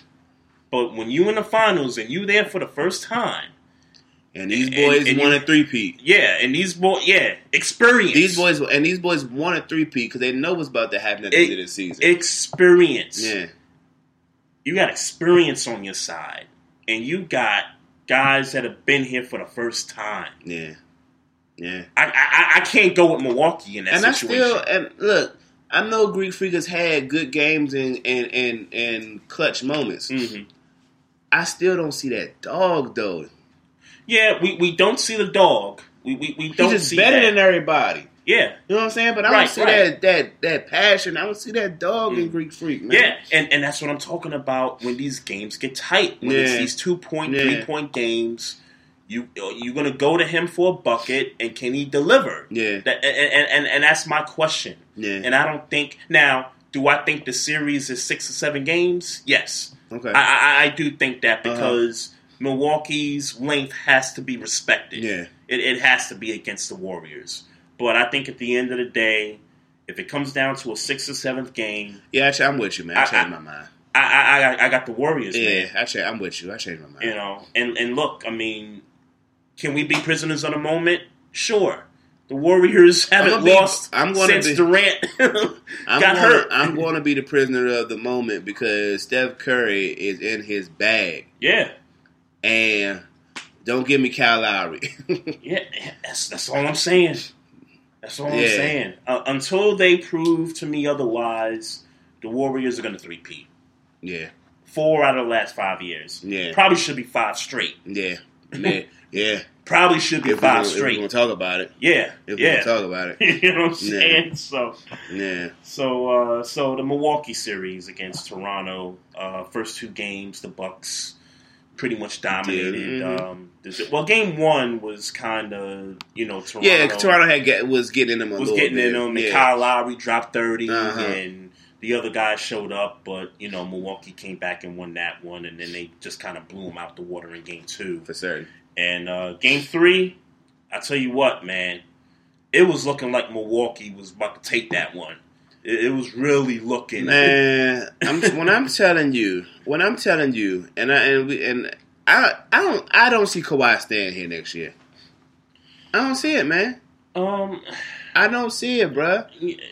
Okay, so you're referring to the roster, obviously, because when people say they can't see him coming back, obviously they didn't even see that even when he got traded there. Yeah, there was always that assumption that he was just going to do the 1 year and he was going to get signed elsewhere, preferably the Clippers or someplace, you know, Los Angeles or whatever.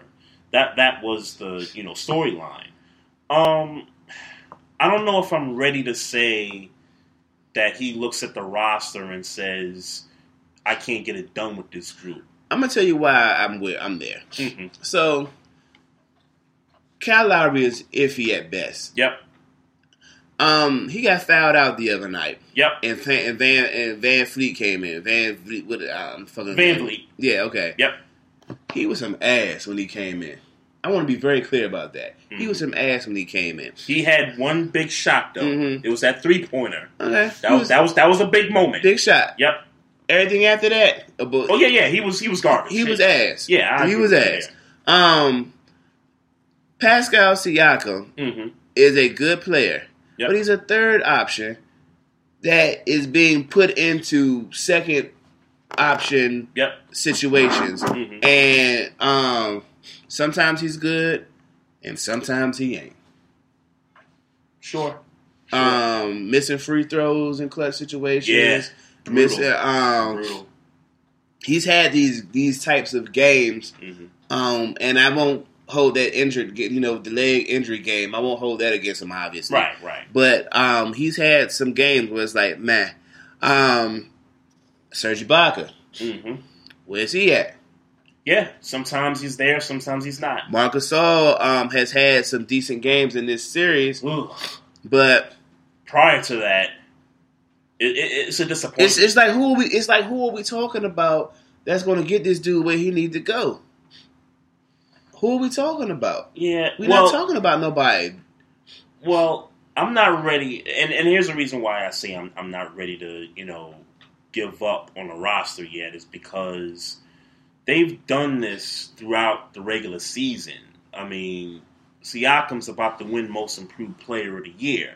Mm-hmm. Kyle Lowry became a more efficient player because he's no longer the second option. He's like the third or fourth option, which makes him more efficient.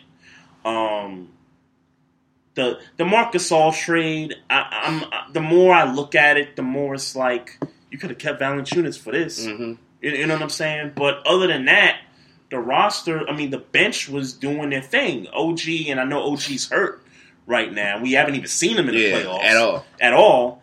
OG had a pretty good season for a person coming off the bench. So these guys throughout the regular season have proven that, okay, we can win some games.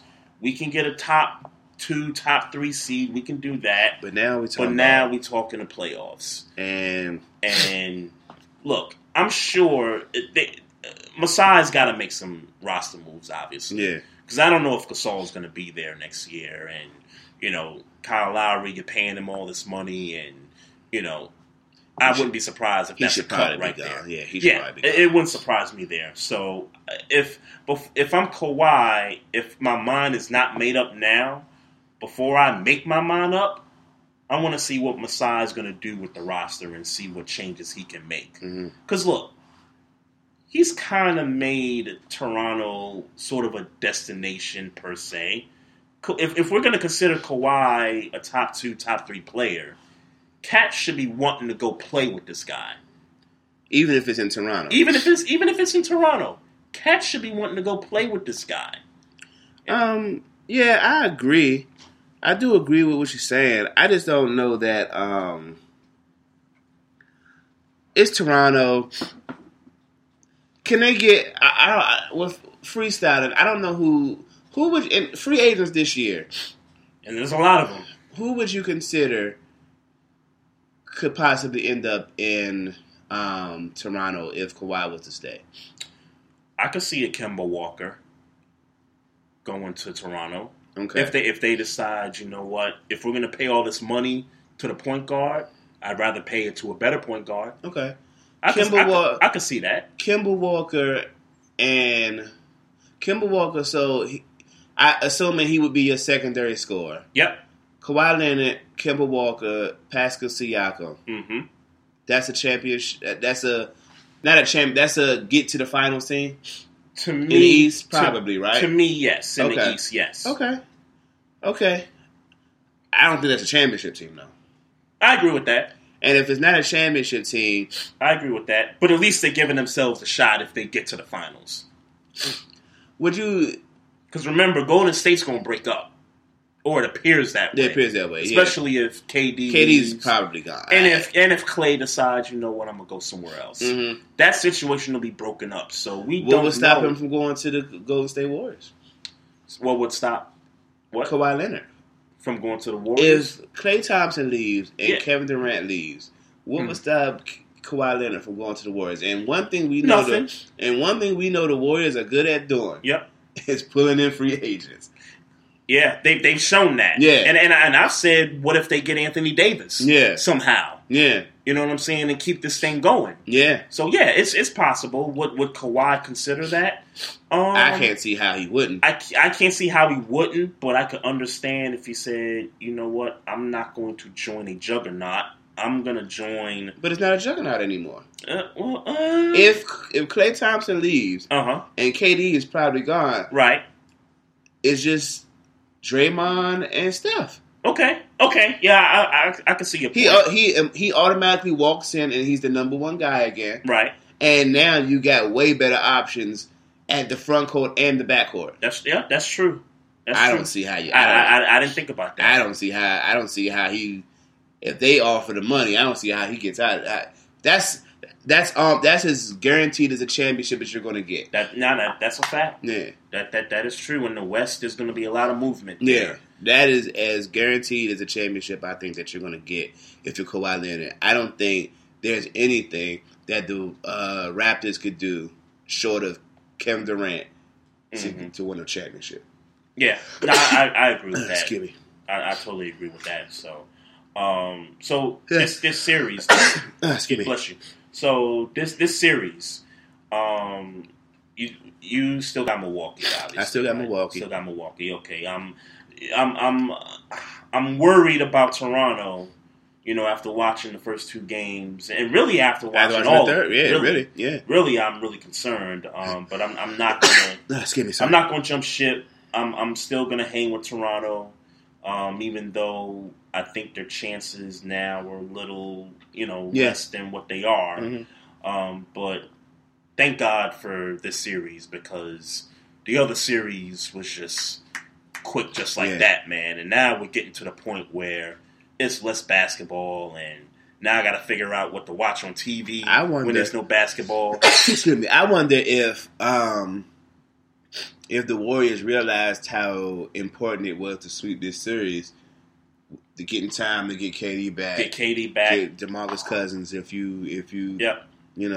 and more importantly, not hurt any of the other players too. Because what if there was a Game 5, and Steph twisted an ankle, or Draymond, he twisted some ankles this year for certain. Yeah, he had at least two to my recollection this year. Right, because Iggy still got. Yeah. The leg issue, right? Yeah. So you got to monitor that, and you got to monitor if KD's going to come back. Now, they're supposed to reevaluate him, I think, on Thursday to see where he's at. Mm-hmm. And then once they figure that out, the finals is going to start next Thursday. And maybe if all looks well, then maybe he's a Game 1 start for the finals. Yeah, we'll see what happens there.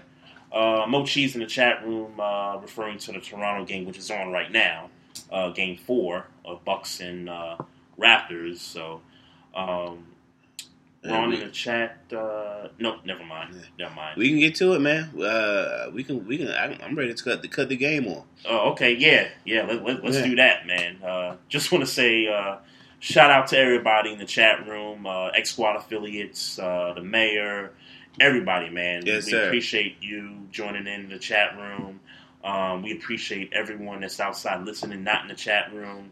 And we also appreciate our international listeners as well. So we shout out you and everybody listening overseas as well. Just a few things before we get up on out of here. Just make sure y'all check out the website, barbershopsportstalkpodcast.com. We got all the previous episodes. We got blogs. We got videos from these, shows we, videotape, and you can also find those videos on our YouTube channel. So if you got YouTube, make sure you subscribe to YouTube. It's very important that you like the videos, comment on the videos. Yes. More importantly, please comment for certain. And last but not least, just make sure y'all check us out on our social media outlets, the Facebook page, on Twitter at BarbershopSPOR2. And on Instagram at Barbershop Sports Talk Podcast. And if you got any questions or comments, you can email us at barbershopsportstalk1@gmail.com. So for Maestro Styles, I'm Trey Frazier. Y'all have a good week, and we're going to be back next week to preview the finals. Peace. Yo, what's good? This is Trey Frazier. Maestro Styles. This is the Barbershop Sports Talk Podcast. Make sure y'all tune in to us every Tuesday night, 7 o'clock to 9 o'clock p.m. Eastern Time. Your AC works overtime all summer, so be sure to replace your old air filters with new Filtry air filters. They recommend updating HVAC filters at least every 3 months all year round. So order your Filtry air filters today at Filtry.com. Let's clear the air. Your AC works overtime all summer, so be sure to replace your old air filters with new Filtry air filters. They recommend updating HVAC filters at least every 3 months all year round. So order your Filtry air filters today at Filtry.com. Let's clear the air.